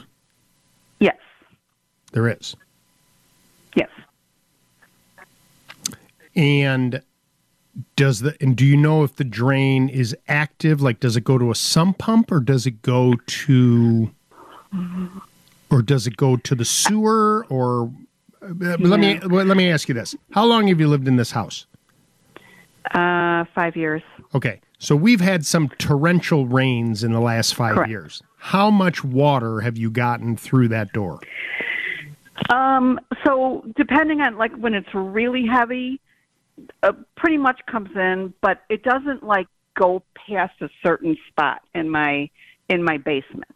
You know, it's it's that so it doesn't like go into my basement, and it's not like, you know, it just Okay, but but so- wait, wait, wait, wait, wait, wait. So when that happens, have you have you noticed like, wow, that drain is clogged, or the in, in other words, when I come down the stairs from the outside, before I go to the door, is there a landing there with a drain? yes. Okay. Yes. Does that ever fill up with water like a swimming pool? Um, I don't think so, but um, it's an old house, and I don't know how long. You know, I have a feeling that that door was put in like after the house was built. But there's a tree in my neighbor's yard that has like these like pine needles that shed, Mhm. and they're always clogged, and so I'm always kind of cleaning that out. Mm-hmm. And I don't have a sump pump, so that's why I'm going to say no. It doesn't go to a sump pump Mm-hmm. but I don't know where you know if where that drain goes, um, and I might probably maybe need to have that drain rodded out, Right. rodded Right. out. That would probably so. You know, the thing is, I don't want you to. uh, The the the important, the critical aspect of what you're describing is that that drain needs to work. Yeah. And we need to determine whether or not that drain works or not, and what it's connected to, if anything. Right. So, you know, a couple different people you could call. Um, you could call Permaseal because they offer plumbing services as well, and they can take Mhm. a look at it. We also have a plumbing contractor that you've heard a lot about here uh, called Center Guard Plumbing. You could call them as well. They can inspect and and find out and say, "Hey, Diane, this drain doesn't go anywhere. It's just gravel." Or whatever, and Yeah. then and then either one of them can come up with a solution where they make these elevated caps with like a screen that will allow in other words if some of those pine you know the the the leaves that clog there but it's elevated a little bit that the water can go up over the top and still go into the drain it isn't Yeah. that you're not going to still clean it but you're not going to clean it as often Okay, all right, and and then so Permaseal, they also do you do they raise like concrete? Um, like I have a sidewalk They- that's you know like they- uneven, yeah, and so they- they okay, absolutely I thought do. that. Okay, so that might be a good place to call, so then they could like handle two things at once. 800 Um, 800 421 SEAL, 800 421 SEAL is their phone number. Thanks so much for the phone call. It's time to hear from Lindsay about what's new at Builder Supply Outlet. You hear that? It's opportunity knocking to score a premier fiberglass exterior pre-finished door. Currently available at Builders Supply Outlet. BSO is known for securing amazing deals on top line products. So don't miss your chance to walk out with one of these chic pre-finished front doors. In modern and traditional styles with natural or dark stain finishes, they'll immediately upgrade the look of your home and save you money on energy. So get the door at Builders Supply Outlet today. You want to hear a story? How would you say this word? T I E D T apostrophe S. I milked a cat once. You're listening to Lou Manfredini. Any other way but teats. Your proven Saturday morning. Tides? Tight? Anyone? My sister had a cat, and the cat birthed a litter of kittens. And he's taking your calls live right now. There was this one little runt who couldn't really get access to the to the. I said the name of the place was Teats Nursery. So we're just calling the nursery and Teats, this is Val. May I help you? to the uh, teat. Val, how, how do I pronounce the name of the nursery? That's a family name, right? Yeah, it's Teat. Teat. Teat. Teat Nursery. Okay, perfect. All right. Well, thank you so much. You bet. Thank you. Bye. Mhm. Hello. Is now when I get the apology? Is this now when I would get the apology? Now back to Lou. Is it too late now to say sorry? Geppetto. That's what I named him. Geppetto. And House Smarts Radio. Is it too late to say sorry now? I can't say assiduate.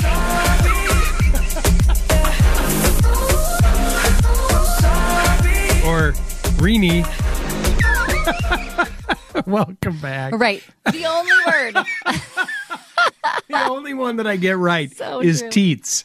857 557 Lou 857 557 4568.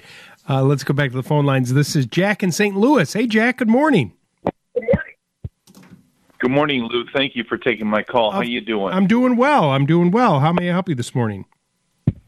Well. Can you hear me? Okay, I've got you on speaker. Yes, sir. Okay, thank you. Um, we're house sitting for my brother-in-law down in St. Louis, and um, they're away in Ireland for a couple weeks. Nice. And we discovered a we discovered a bat nesting in one of their chimneys on their outdoor patio. And we are lovers of all God's creatures, but we'd like to delicately remove that bat before they return. So, where? So you're? Is it like a covered porch? Yes, it's a covered porch. Thank you. And it's a fireplace add on. So it appears to have an open cap at the top of the fireplace, but we've noticed the bats exiting the chimney at dusk and then leaving droppings overnight. And we're nervous because when my brother in law returns, they're hosting a big wedding shower. Hmm. And we'd like to ensure the bat is out of here. Okay, now, so you think the bat is in the chimney? Yes, sir, because we've seen it exit at dusk. And, then there's- there's, the droppings. And there's no, At the- and so there's no chimney cap. Doesn't appear to be. I sent a picture in yesterday via text, and uh, it appears to be an open ceramic cap area. Okay, and you can't, and that's like way up high. You can't get up in there. Yes, sir. I couldn't. We could certainly get the mason out here. The other chimney in the house has two exiting ceramic um, shapes that are capped. Okay, so the so the thing is, you need to get the uh, you need to get a chimney cap on there. Obviously, that's the key. And if you and that's pretty easy to install. I mean, that's for you know someone they could put a ladder up there. They can go up, measure it. They screw onto the side of the the you know the uh, clay tile, whatever it is, and then just tell the chimney people that when they get up there, there's a bat. Now the bat's not going to like it when the guy goes up there, but even though they're nocturnal, once it gets disturbed, it'll fly away. Okay. And then they'll cap it. They'll cap it, and you know he'll inspect it, make sure there's no other bats in there before he caps it, and then that should solve the problem.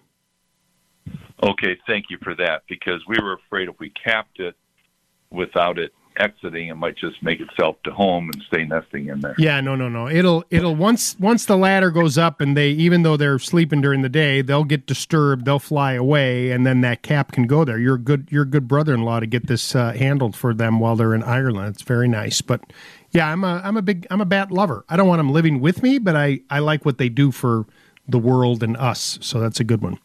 All right, when we come back, you know, choosing paint colors is uh, is a tough one. And uh, you know what's funny is like when you're if you're thinking about selling a house or doing that, they'll talk about making the colors as simple as possible. I love a good splash of color, but also many times even just muted stuff can can make a difference. We're going to talk to uh, someone that uh, knows all about color and picking them and how you can stay on trend and get the most bang for your buck. That's coming up after this report of WGN Radio News with Don Kleppen. You're listening to Lou Manfredini. Hi, Elise. Hi, I was wondering about exterior brick staining. If you had a recommendation of a product to use, He's answering your questions Who's going to do this work? um, myself and my husband. and taking your calls live. Tell me about the brick you have now. Um, it's ugly. That's, that's- that's all I know. All you have to do is call You know, a, a couple that stains brick together stays together. right here on House Smarts Radio. Welcome back to House Smarts Radio, Lou Manfredini. I think when it comes to doing anything around your home, the, the biggest challenge for a lot of people is visualization, right? Like, what's it going to look like? I can't quite understand it. I mean, Lindsay, who is like super creative and awesome, she, when it comes to the home, has a really hard time going, I don't know if this color, what if I move that wall or whatever? And the advent of the internet and websites and blogs and YouTube, I mean, we post a lot of stuff on our YouTube channel that, you know, you can see what's going on. And when it comes to color and style and trends, it's a really good idea to spread that around and look and see what other people are doing. That's what we're going to do this morning. Uh, joining me on the phone line is uh, Sean McBride, along with his wife Morgan. They run a bunch of different websites. One in particular is called Charleston Crafted. Sean, good morning and welcome to House Smarts Radio. Good morning, Lou. Thank you so much for having me. You know, uh, I was just thinking about this, and um, Lindsay loves Charleston, and she has this. Uh, my producer has this thing like, I, you know, in my past life, I think I lived in the South. So I'm sure that you know the name of your website didn't hurt at all when she was hunting around and, and looking for people that we could talk to about in kind of this visualization. Uh, I know you've been doing this for a while. Don't don't you find that that's one of the hardest things for people to kind of understand what it's going to look like when it's done? Yeah, absolutely. Um, you know, and, and we've been doing this for a while, and obviously Charleston is a historic town and one that uh, is is vibrant in color as a as a city. You know, in its in and of itself. I don't know if you've heard of Rainbow Row downtown. Oh yeah, uh, a little strip, yeah, strip of houses that's all these different vibrant rainbow colors. So, you know, this is a colorful town in general, and um, but you know, paint colors is, is definitely a big part of home improvement and and the process itself. You know, when you're visualizing a space, you know, you, you think about your furniture obviously and the accent pieces and the things you love. Um, but that, that paint color that's on the walls is, is really what is going to be kind of like the statement piece uh, in general across your home. and and it's one of those things too where you know when you I've always said to people, well, I, I don't really like to do stuff myself. I don't know how to do that, you know. And I mean, painting's pretty easy, and if you choose the wrong color, yeah, okay, you spent some time to put it on the wall, but you can just paint over it again, and it's it's a great way to kind of start doing. You know, I, I I mean, I, you know, I looked at your story with you and your wife. Um, I mean, you kind of came into this whole uh, genre of this, these blogs and these websites as just novices, right? And and you two obviously are motivated to try stuff, and you know have have turned it into this nice nice little business and and show place for the things that you do. Absolutely. Yeah, we started this about 10 years ago when we lived in a condo together. And, you know, so with, with a condo, I, I didn't have any tools and didn't have, um, you know, any, any previous knowledge on like building furniture or, or have a space to even do that in a condo. And, um, you know, as we've grown, we, we're now in our second, you know, full house since then. And I, I have a big workshop now in the garage, and I own tools, and I build all our own furniture. I do all of our, you know, home improvement projects myself. Um, but back, you know, going back to those condo days, you know, some of the first things we did um, in more of a, even though we owned it, it was more of a, you know, as they say, renter friendly. And Right. one of the most renter friendly or easy projects you can do is paint. And I love what you said. Like people sometimes are afraid of painting, and honestly, it's in my opinion the least intimidating home improvement project you can do because Right. you are able to change it very easily. Sure, a can of paint now costs like 50 bucks, but you can easily redo that if your, you know, your taste change or your mood changes. Um, you know, we go back thinking about that condo day.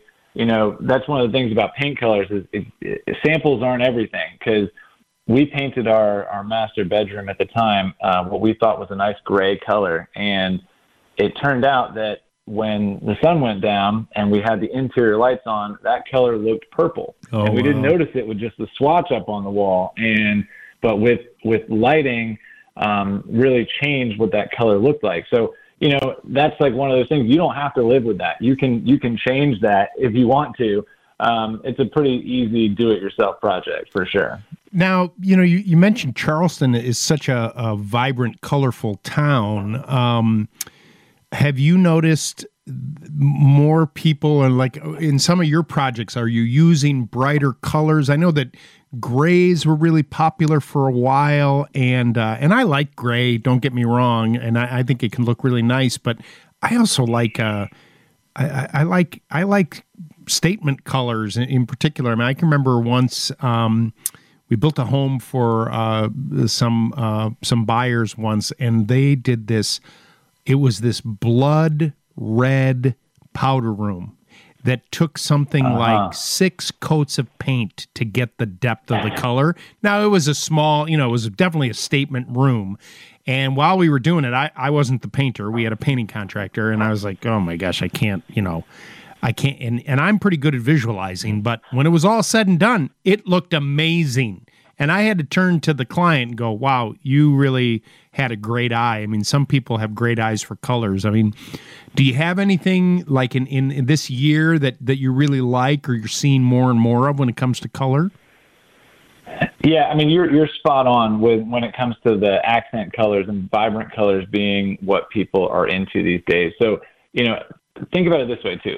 Vibrant color today is different from what people did in the 90s like you mentioned. So that dark deep blood red color that people would put a dark color in their dining room, a dark color in their uh, living room. Like every room was a different, very bold Yeah, color. yeah, that yeah. that that color blocking trend is not what you're seeing today, but people are using more color. So like, you know, in the last few years, um, you know, light gray across the across the house, followed by then it was whites and, and creams again, and, and now people are definitely getting into more bold colors, but they are more muted bold colors. So they're you know they they're they're cooler toned bold colors instead of warmer tones so you know it brings in brings it down a little bit has a little bit more gray to it instead of a yellow hint in it. And that's kind of the difference. But like there's a lot of really bold colors that are um you know really popping off right now you know there's dark greens and and reds are are definitely in trend um, I think Behr has named a, a color of the year next year that's a is a shade of black. Um, Barbie, the movie this year has brought Barbie pink in. Yeah, yeah, uh, right, and- and right. it's- yeah, and it's you know people people always get tired of um, you know of, of everything. So people get tired of bold, then they get tired of neutral, then they get tired of bold, and it goes back and forth. Um, but you know these these these big bright colors they're often great for like an accent wall or accent pieces in your home, even if they aren't, if, if you're scared to do like your entire first floor a dark green color. Right. You know, I was thinking, and and it's also with with those colors too. You got to remember too, also just like things like how much lighting you have in your house and and in your room, how many windows you have. Because if you if you don't get a lot of um, light that shines in into a specific room, painting it a darker, bolder color is going to make it look smaller and closed off. Those are the types of rooms you want to paint with a lighter color. Yeah. If you have a room that gets tons of natural light and is big and open, like say your gathering space, that's one where you can be a little bit more risky with a darker color. You know who loves all the changes in these colors from year to year are the paint manufacturers because it's it's good for them, right? And and trying to sell more paint, which I think is a good thing. Um, it's really good. There's for- a specific reason that each paint brand uh, names a color of the year Right, every year, right, And that's right. It's not because they it does them any good. People are buying paint one way or the other. It's just uh, if they can entice people to change the color in their house, then those people that already have painted walls are going to buy new paint. Yeah, good point. Good point. All right, give me, um, Sean, give me a little bit about uh, some of the websites you guys run so people can go there and get some inspiration. Yeah, absolutely. So, as you mentioned, Charleston Crafted is our um, original website, charlestoncrafted.com.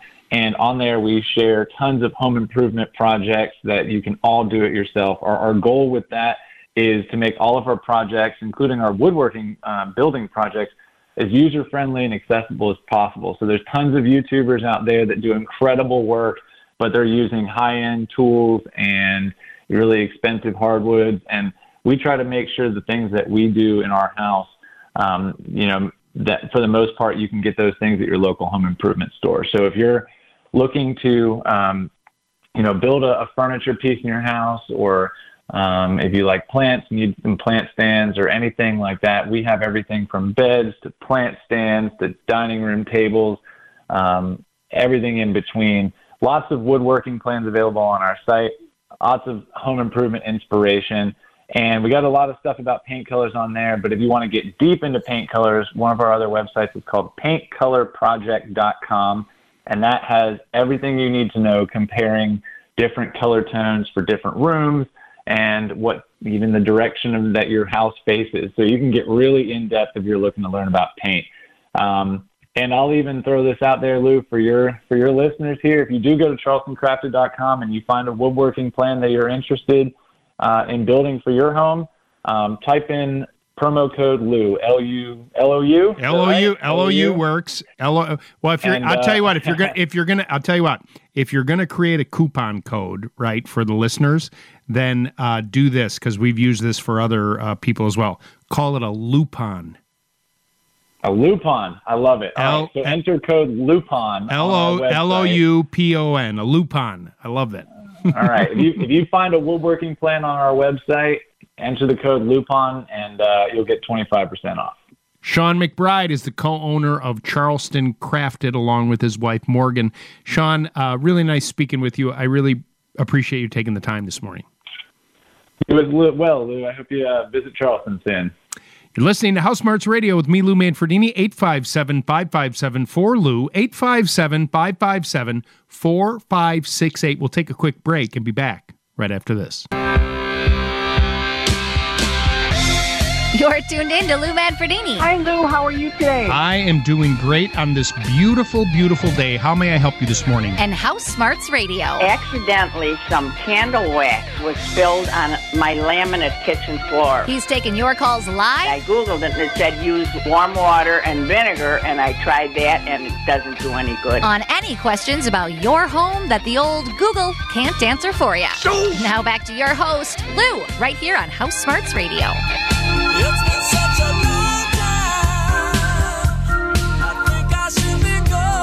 Welcome back. 857 557 Lou.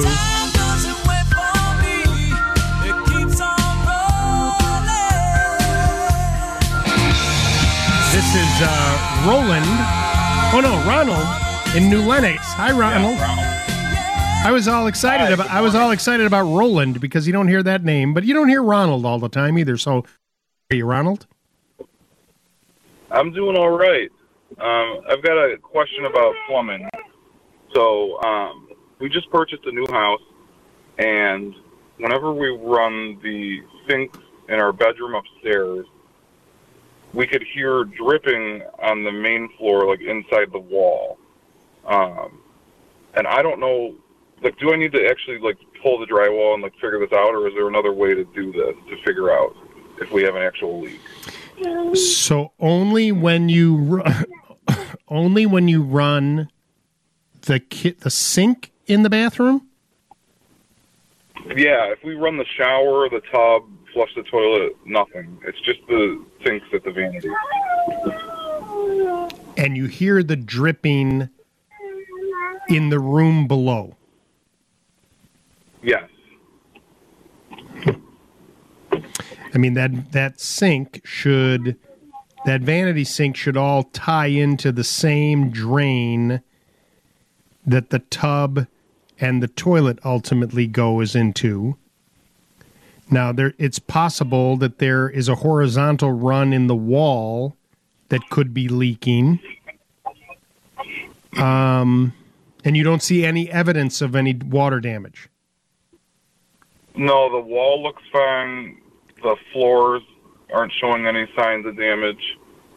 There's a unfinished basement below that floor. We looked, we figured out which pipe is the one draining, and we don't see any damage near that either. And no, and so the pipe you figured out which pipe is draining. and You don't see any wa- It's not damp or anything. No, it's not damp. You know, if you touch it, you don't feel any condensation or anything. Okay, so let's try this a couple times before we do anything. I want you to fill the van- vanity sink with water, right? And then I want you to let that drain under pressure, right, with a volume of water, and see if anything leaks then, and maybe repeat that a couple of times. If you don't see any water leaking, it could just be a dripping, and it only happens when it's running. Yeah. So like what- when we turn it off, it, it continues for like a few seconds, and then, and then it stops. So it could just be the way it's piped, where it's somehow dripping down there. So two things I two things I want you to do: fill up the sink all the way, let it drain under pressure, and if it drains really well, that's great. And if you don't see any evidence there, I wouldn't open up anything now until you actually see some evidence of it. I think it could be the way it's piped. The other thing I would try to see if this alleviates it is take the pop up off the sink, okay? Buy a drain cleaner called InstaFlow. Follow the directions on the package and try and clear that drain. Maybe it's a it has to do with a buildup of gunk or something in there where this dripping is occurring, and it might be if you clear that pipe, you eliminate the dripping sound. okay, All right? we'll try that then. Call me back next week and let me know what happens. I'd be curious to find out what the resolution to this problem is. We're broadcasting from the Permaseal Foundation Repair Studios, and the news is next from the Northwestern Medicine Newsroom. Don't go away. We'll be right back. You're tuned in to Lou Manfredini right here on House Smarts Radio. Before you get caught on that ladder, let me tell you what it's all about. Find you a few things that matter that you can put a fence around. And then he laid it out. Bye, girl. Welcome back. One you can't live without. 857 557 4 Lou. 857 557 4568. Uh, Andy, uh, you and your lovely bride have a dog, don't you? We certainly do. Otis. Otis, that's right. Otis, we love Otis. He loves us. He does. That's a that's a uh, uh, Animal House? Animal House. Mhm. Otis, he loves us. And of course, there's Mama's boy Otis, aka Otis Wilson from the '85 Bears. Right. Is that what he's named after? Uh, it's it's kind of a combination of both. Got it. And and and uh, Don, you and Gretchen have a cat. We do. Stumpy. Okay. Stump Stumpy? That's right. Yes. He has a stump tail. Love it. Stumpy. And what was Joe Brand's uh, Pinkerton? Pinkerton. Pinkerton. Pinkerton, the Yes. one-eyed cat. Hey. Right. Mhm. Okay. So I would like to give Andy. I don't know if this happens with cat. Is it your cat's? Is your cat an outside cat? Uh, no, pretty in, indoor. So Thursday night, Andy, I Mhm. take the dogs on a walk in- in the evening, and we have a successful walk. We were uh, we got a successful uh, um, what's the word I'm looking for? Production Mhm. prior to going to bed. All that before we bring the dogs Did back the in. business. Yeah. Take care of your business. Everybody's happy. We come back into the backyard, and I take the dogs off the leash, and you know Bruno goes sniffing around. All of a sudden, I'm hearing go, "Meow." and I'm like, "Oh no!" I knew immediately. Skunk, skunked in the backyard. Yikes! And so, a number one, if this has never happened to you, immediately close the doors to the house. So our Mhm. back porch doors were open. I he like looks at me and he and he looks at me like he did something wrong. I felt bad for the dog. I run up inside. I close the doors immediately so he can't go in the house. And he got skunked. And I mean, I, guy. I walk over to him and he smell and Flo, who's like away from him. I grab her. I bring her in the house. And now I realize downstairs in the basement, and Andy, you're going to buy one of these and you're going to keep it right. called Skunk Aid. Skunk Aid. We featured this on House Smarts Radio as a New to Lou two years ago. I actually even put him on the Today Show because it's the greatest. It was an invention by some Buffalo Grove young ladies in the science class. Hmm. Okay? And what they figured out is everybody goes with the getting rid of a skunk thing with the wrong thing. They like immediately want to shampoo the dog. And the minute you introduce water to the oil, it's not good. They have a dry. So I go in the house. I knew where it was. It's like a little box. I open it up. I read the directions. There's a box of powder. And so you take, put gloves on and you take dry powder and you put it all over the dog. Now he Ah. is, he is Like dry um, rub. a dry rub. Yeah. Exactly. Gotcha. And um and so I'm rubbing the dog and put and he's like, What is going on? Right? You leave it there for five minutes. Then there's another solution you mix in a, a bottle, looks like a ketchup bottle. It all comes in the kit. And you get more than one application in the kit, which is kind of cool, right? In case it gets skunked again. Right. So here I am outside, 9:30 at night, and I'm getting the solution all over. I'm combing the dog out, and he's just unhappy. and um, the next day, he smelled almost like a rose. Wow. Come on. That's I'm impressive. Now, if I now it's uh, Saturday. This happened on Thursday. If I put my nose right up next to his nose and I take a sniff, there's a faint whiff. Hmm. But you know, with the skunk, if they come in the house or anything, and I let- he slept on the back porch, which he was fine. Put a little blanket, he had water, right outside of the house. And I'm telling you, uh, this is not a promotion, but we do actually sell the product at both of our stores. But you can also go to buyskunkaid.com. And I think there's still a video up of me at the Today Show. But my point is, this works. I have no affiliation with this company other than I love the fact that the, these young ladies in a science class figured this thing out, and it's still continuing. I mean, I think all those girls have probably graduated from college by now, right? Right. It was a Yeah. couple years ago, for sure. It was a few years ago. That's and awesome. so, Andy, this put on your list. Okay. Put it so you have it because you're going to need it when it happens. Um, I'm looking at it right now on that big, gigantic uh, warehouse store. Oh, yeah, sure. They got it there too. Good. Mhm. Perfect. Yep. All right. Anyway, that's my skunk story. Nice. And I'm sticking with it. 857 557 4Lou, 857 557 4568 is our phone number. Let's go back to the phone lines. This is Debbie in Villa Park. Hi, Debbie. Hi, Lou. How are you? I'm doing well. Good, good, good. I have a question. I was delinquent, and I have a new deck. Well, it's new, but it's a year old. And due to circumstances beyond my control, I was na- not able to get it power washed and sealed until now. I need to know, and the people who did it put some kind of putty in spots, um, and now it's starting to fall off. And what it appears to be is that they covered like nicks or rough spots in the wood, like little chunks that have come out that they, I would think they should have sanded down, but they just schlepped this stuff over the top of it. Right. Uh, my question is, is, is there anything special? I mean, I'm assuming sand those spots down. Uh, they don't look like deep. In my, I mean, I wouldn't cosmetically, I wouldn't worry about it. You know, just staining over it because I don't think you would even notice. It's not that big of a thing once you stain it. Um, You're gonna do. You're gonna. You're gonna do this yourself.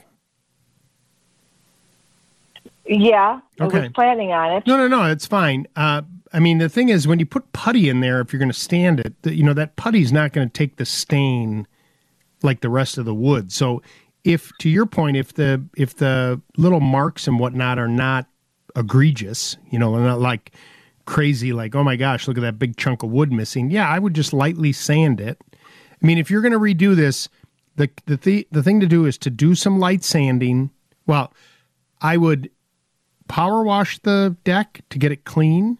Then I would do the sanding to open up the pores of the wood, in particular on the flat portion of the deck. Then rinse the deck. So I should do. I should do. I should do all the deck, sand the deck, not just those rough spots. oh, you just want to do the rough spots? That's all you want to do? No, I don't know. I'm asking you. I don't know what to Oh, do I because, see, like I I, see. say, it's been a year now. I see, I So see, I this is it's treated. Okay. It's treated wood. Right. You know what I'm saying? And it hasn't been done for a year. It's been sitting out in the wilder or the wild, whatever, for a year. Uh, so now I'm finally getting around to doing it. So it's I- never I- wait. I so it's okay. Okay. So I just want to understand. So it's never been stained, and you do want to stain the whole deck, or you don't? Correct. I want to seal it. I, I mean, I, I'll do whatever to, I've been told I should seal it so it doesn't crack or split or do whatever. Okay. So I, the the word so the word seal is a is a I like the word stain because stain goes into the wood. How big is this deck? Okay. Six by nine, and there's six stairs. Okay. So I would clean the deck. Then I would Power li- wash it. Power wash it. Then I would sand all the boards, in particular the flat boards that look up at the sky, because we need to open up the pores of the deck. And then once it's Okay. sanded and as smooth as you want, no putty, everything looks good, then use a semi transparent deck stain. And the one that I like is called Penofin, P E N O F I N. Can you spell that one more time, please? P E N O F I N. Okay. And you're going to buy that and you're going to brush it on and then you're going to wipe it off. Brush it on, wipe it off, like a few boards at a time. And it's rosewood oil base. It'll protect the wood and it'll do a nice job. Okay, and it comes in different colors. Different does. stained colors. It does. Okay. Okay, it's a semi-transparent deck stain by Penofin. Correct. And why do I need to brush it on and wipe it off? Brush it on, wipe it off. That's to get the, it to the that color I want. that no that is the process for the penofin how it goes on. You work it into the wood fibers. So like you're do I you're, you, you're gonna you're gonna you're gonna say three boards at a time. You're gonna brush it on, get it all nice and steady. You're gonna get to the end, and then you're gonna turn around, take a rag, and just kind of wipe off any of the excess to work it into the wood. Okay. Okay, and I'm assuming the directions are on the can as well. So. Correct. All right, thank you so very much for your time and your help. Have a great day. Appreciate you calling this morning. Uh, we'll take a quick break, and we'll be back right after this. I, was a very young married man at the time when I threw out the fine. Yeah, you look fine. You are listening to Lou Manfredini. And it was like in passing. Like it was, I, we were going somewhere, like out to dinner. How do I look? Oh, you look fine. Like, let's go. House Smarts Radio. I can remember as I turned, it was like I hit a force field. It was like, and it like pulled me back. Lou's taking your calls. I calls. saw the look on her face, and it took me a second to realize, well, what, what, what, what did I say? What did I say? and offering possibly life saving advice on more than just home improvement. The only time you use fine is like, what kind of sandpaper should I use? Fine. That's the only time I should use that word. now back to Lou Manfredini, doing just fine right here on House Smarts Radio. 857 557 for Lou. This is Marilyn in Alsip. Hi, Marilyn. Hello, how are you? I'm well. Um, I have a question about um, two faucets. Uh, my bathroom faucet is the the you know hot and the cold separate, and the no- and I can't. I'm having a hard time turning like the knobs. Um, they're very hard to turn. And then the kitchen, I have one, you know, the one regular kitchen one. I don't know how to describe it.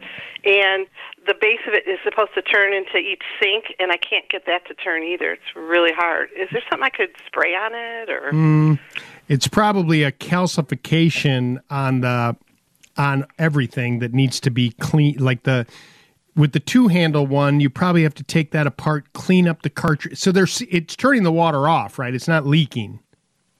No, it's right. It's turning it off, right? Right. So the cartridges probably have to come out. It has to be cleaned up of the calcium buildup, and you kind of brush it, but it needs to be taken apart and then assembled, put back together to loosen it up. Spraying it probably won't get you very far, and it won't really make a big difference. Um, do you have a plumber?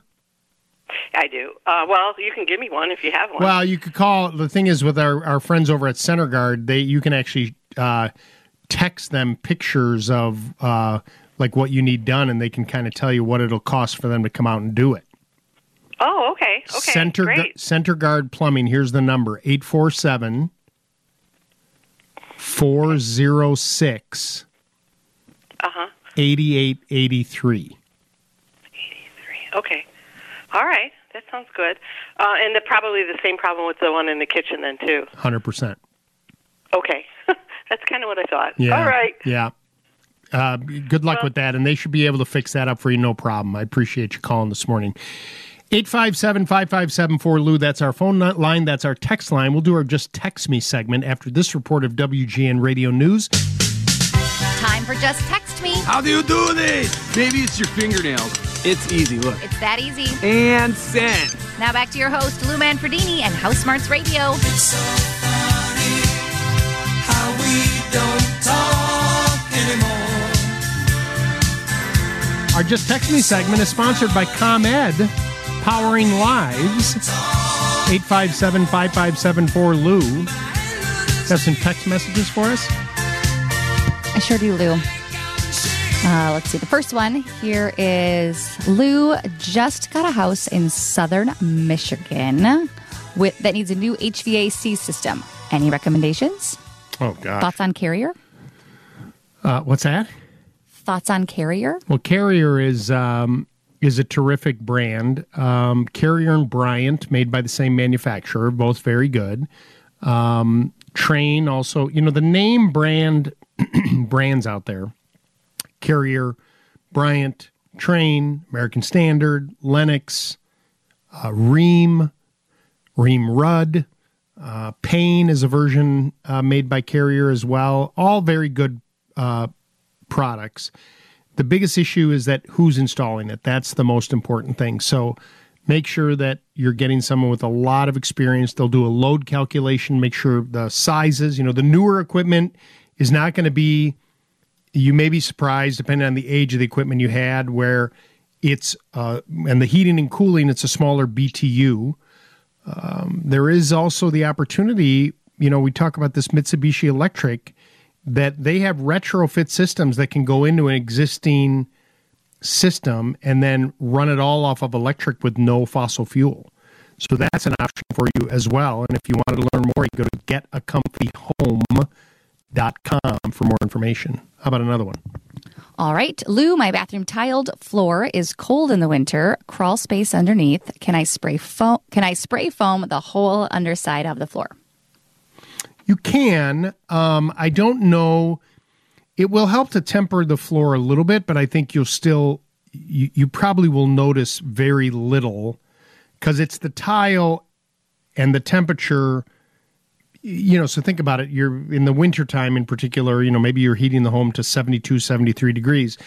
That's what the floor is as well. And what I would do is maybe spend more time with some clear caulking around the perimeter where the base trim meets the tile to seal out any drafts. And what can also be helpful is installing an electric toe kick heater under the kitchen vanity. Now, this would require an electrician to run a line there, but it has a thermostat and it would heat the floor right at your toes when you're at the sink. And in that area, if that's where, you know, we predominantly are hanging out by the sink when we're in the kitchen, it would heat that floor around there. And I think you would find a huge difference there. I just don't want you to, the spray foam will, will help, but I don't want you to think like it's a silver bullet that, like, oh, the floor, now it's like the Bahamas. It's not going to be that way. It will temper it a little bit, but uh, a separate heater in that space would work really well. One more? One more. Excuse me. Um, any ideas how to gently clean porcelain figure- figurines? The, they have been exposed to household elements for many years, and I think they need more than just what dusting can do. So, thinking like precious moments, maybe? Is that right? Love is, um, right? Isn't that what those are? Precious moments. Um, I mean, I think that if you need a little deep down cleaner that isn't going to be harmful, it's not uh, porcelain. Sure. You know what I would do? I would use wet and forget. And what I would do there is they make a pre-mix spray bottle that you can buy. Do this outside, like in the garage. Doesn't have to be outside, but spray it. Let that wet and forget sit on the porcelain for I don't know, 10 minutes. Then use a soft bristle like a toothbrush and uh, and scrub it a little bit and then rinse it. It's not typically designed for you to do the scrubbing, but that will help break apart any of the organic material from the dust and whatever. And a little soft bristle toothbrush will help clean it up pretty well for you. And I think you'll be happy with the results. That's our Just Text Me segment, sponsored by ComEd, powering lives.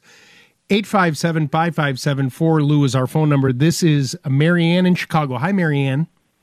How are you doing? I'm good. How may I help you? I was trying to check to see. I have like a cement staircase, and the area that goes in the corner that hits the house wall, there's like a black type of material, and I noticed yellow jackets were going in the crevices. It's getting old. How do I replace that? What do I put on? You mean it's in the in the joint between the two concretes? Right, right. It's like it, it from where the staircase goes in, into the house brick. It goes right. You know, there's like a line going all the way down So to the foundation. So that's called expansion. it was black, and I was wondering what is that? It's called expansion joint, and it's kind of Oh, it's a it's a oil base impregnated felt product. Felt okay. and it comes in little like 30 inch long by 3 inch long pieces that they put in there Mhm. to allow the concrete or the house to expand and contract and so it can be removed and you can replace it with new material Okay. and um, okay, so you can you can buy it at either a hardware store or a home center and you may Okay. you you know you'd have to dig out what's there and get a, a slot and then you're going to put the new one in and kind of tamp it down to make it nice and even you sort of just poke it back in again. correct wear some gloves Okay, wear I- some gloves Glove, definitely. Okay, that sounds great. Thanks for your help. You're welcome. Have a great day. Appreciate you calling this morning. Hey, don't forget about the Toro September Product of the Month giveaway. Uh, show leaves no mercy with the Toro September Product of the Month. Enter to win the Toro 60 volt max brushless leaf blower at wgnradio.com slash contest. This battery powered leaf blower is an aerodynamic beast to make small work of huge piles, even the heavy wet, wet leaves, from zero to 157 miles per hour in 1.3 seconds flat. With the push of a button, variable speed trigger, turbo boost, and even cruise control. The brushless motor and its Run Smart technology deliver more power and more runtime and a longer life. And of course, the interchangeable battery works with the full lineup of 75 plus Toro tools for all season power. Enter to win the Toro 60 volt max brushless leaf blower the Toro September product of the month at WGNradio.com slash contest. Man, this is some choppy, choppy copy. That's WGNradio.com slash contest. The sweepstakes ends uh, Saturday, September 30th at 11.59 p.m. Central. WGNradio.com slash contest for the Toro 60 volt max brushless leaf blower. We're broadcasting from the Permaseal Foundation Repair Studios. Don't go away. We'll be right back. You're tuned into Lou. I did some research on a tankless water heater. I was told that there's a minimum water pressure, If you've got a question, now's the time to call. and I may not have enough pressure. I was wondering if there is a pressure device that I can check the pressure myself. No pressure. Look at me, I'm like a scientist. Now back to Lou Manfredini Fire up the Bunsen burner and get to work. and House Smarts Radio.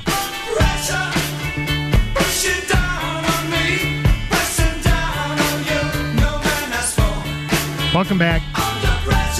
857 557 for Lou. This is uh, Lucio in Westchester. Lucio, good morning. Hey, thank you, Lou Manfredini. You're fantastic. I actually want to thank you because I use Center Guard uh, Plumbing over. Uh, I, I called them in April. They came out, put a new hot water tank in, and tremendous. Uh, My water tank in Westchester, I had it for about maybe 14 years. Yeah. and I have all the hot water t- I need now. Here's the next question I had for you, uh, or the next statement. Arnold Electric, they also were at my at my house because they put some motion sensors on my garage, so I drive out with my big Silverado in the morning. And they did a great job, Lou. I appreciate all of your your references. It's working out. Um, that's really nice of you to say, and I, and I really appreciate that because um, here's the thing. You know, most of the time we only, you know, people only complain about the bad stuff, and so it's nice. To, well, it, it really is. I think for all of us, right? We all need to take time sometimes to recognize uh, people that do good work and. Um, you know the statements you made about both Arnold and Center Guard. I've heard from other people as well off the air, and so it's very nice that you had a good experience with them. Um, I've gotten to know both of those companies intimately. I use them as well, and they're very good technicians. They're very good at what they do. They they're honest. They charge a fair price, and they do excellent work. Right, right, exactly. Now, my last question is I'm thinking about the cold winters coming up with the ice, and I heard that Arnold Electric, they're talking about uh, being rid of all the different, uh, I think they said st- stalactites, you know, the ice that, you know, the, Right. the ice that drips off Right, the house. right. How important? Yeah. What What do I have to look at? What's the downside? What do they do on the roof to put this uh, ice electric melter up there? Well, I mean, if you if you've had problems with this in the past, okay, then putting up roof cables um, is is a great way to solve that issue. And from a standpoint of, you know, they they make the point of do you call a roofer or do you call an electrician? You more than likely have to run a dedicated circuit to this, and usually you run those receptacles up high so that you don't have these cables running down the side of your house or whatever. Once they're there and they're set, you know, and they're plugged in and going, then you're going to, you know, they're not going to disturb the roof. They're going to tuck it under the shingles. So there's no real mm-hmm. issue for them when they install about leaking, but they'll take the time to make sure that they're put in correctly and look good, you know, on there so that visually, you know, they kind of blend in, but that they're doing the Mm, job right. when the ice and the snow come. Right. Is that going to also help with uh, less pressure of the heavy ice and snow on the roof? Obviously. Well, I mean, it's gonna, it is, you know, if it's not, if the weather's not terrible and you just get snow on the roof, it will end up melting the snow at the base of it. Uh, it won't melt the snow up at the top, you know, but it'll help at the lower le- end. And it's really about that ice buildup that can happen based on heat loss in the attic and or atmospheric issues that happen on the outside. Got it. Okay. Thanks for the advice. I appreciate it. I didn't know exactly how much type of uh, melting I was going to have with that new product. Right. Other than that, thank you very much for everything. Lucio, I appreciate you calling. That's nice to hear. Um, you know, I, I've mentioned this in the past. Uh, by the way, that's our last call, sponsored by Mitsubishi Electric. When heating and cooling your home, Mitsubishi Electric is the last call you'll need to make. Um, we, you know, I, I, I, do have conversations, uh, you know, throughout and over the years with all of the contractors and sponsors that we have. And the one thing that I, I always tell them, you know, we, we are, I am very lucky that I've been on the radio for a very long time, and you listen on Saturday mornings, and and I and I appreciate it, and you put trust in me, and we have some fun, and we joke around about you know Rini and teats and that kind of stuff, and you know it's just fun, you know, to kind of break up the you know bidets and all that kind of stuff. But anyway, I take it. I take my advice to you seriously. And if I give you the name or, or a sponsor that's part of this and they don't do a good job, I want to hear about it because I want to make it right because they want to make it right too. Everybody makes a mistake. You know, sometimes stuff doesn't go the right way. But to me, you know, h- how you define someone that is running a good business and doing a good job is what they do with diversity and how they make it right. And um, you know, there's there's three sides to every story, right? There's your side, there's their side, and then there's the truth that lies somewhere in the middle. I'm perfectly fine being the arbiter if there's a problem there, but um, I've been lucky enough to be uh, surrounded by really good people throughout the years that I can um, share with you. You know, I was thinking about this when I first started 28 years ago, when there was no sponsors. I was just a guest on Roy Leonard's show and people would ask me, "Oh, I need a roofer or I need an electrician," and I just looked at the people that I was working with as I was a builder, right? My electrician and my roofing contractor, and that. And uh, some of you, somebody probably still has this. I wish I would have kept it, but I took some WGN letterhead and I put it in my printer at the time, and I put a list of all the contractors that uh, we used with their phone numbers. This roofer, this electrician, this drywall guy, and my wife and I, Mary Beth, in the basement would stuff envelopes. You used to send self addressed stuffed envelopes and we would mail them to you. Right? That's crazy.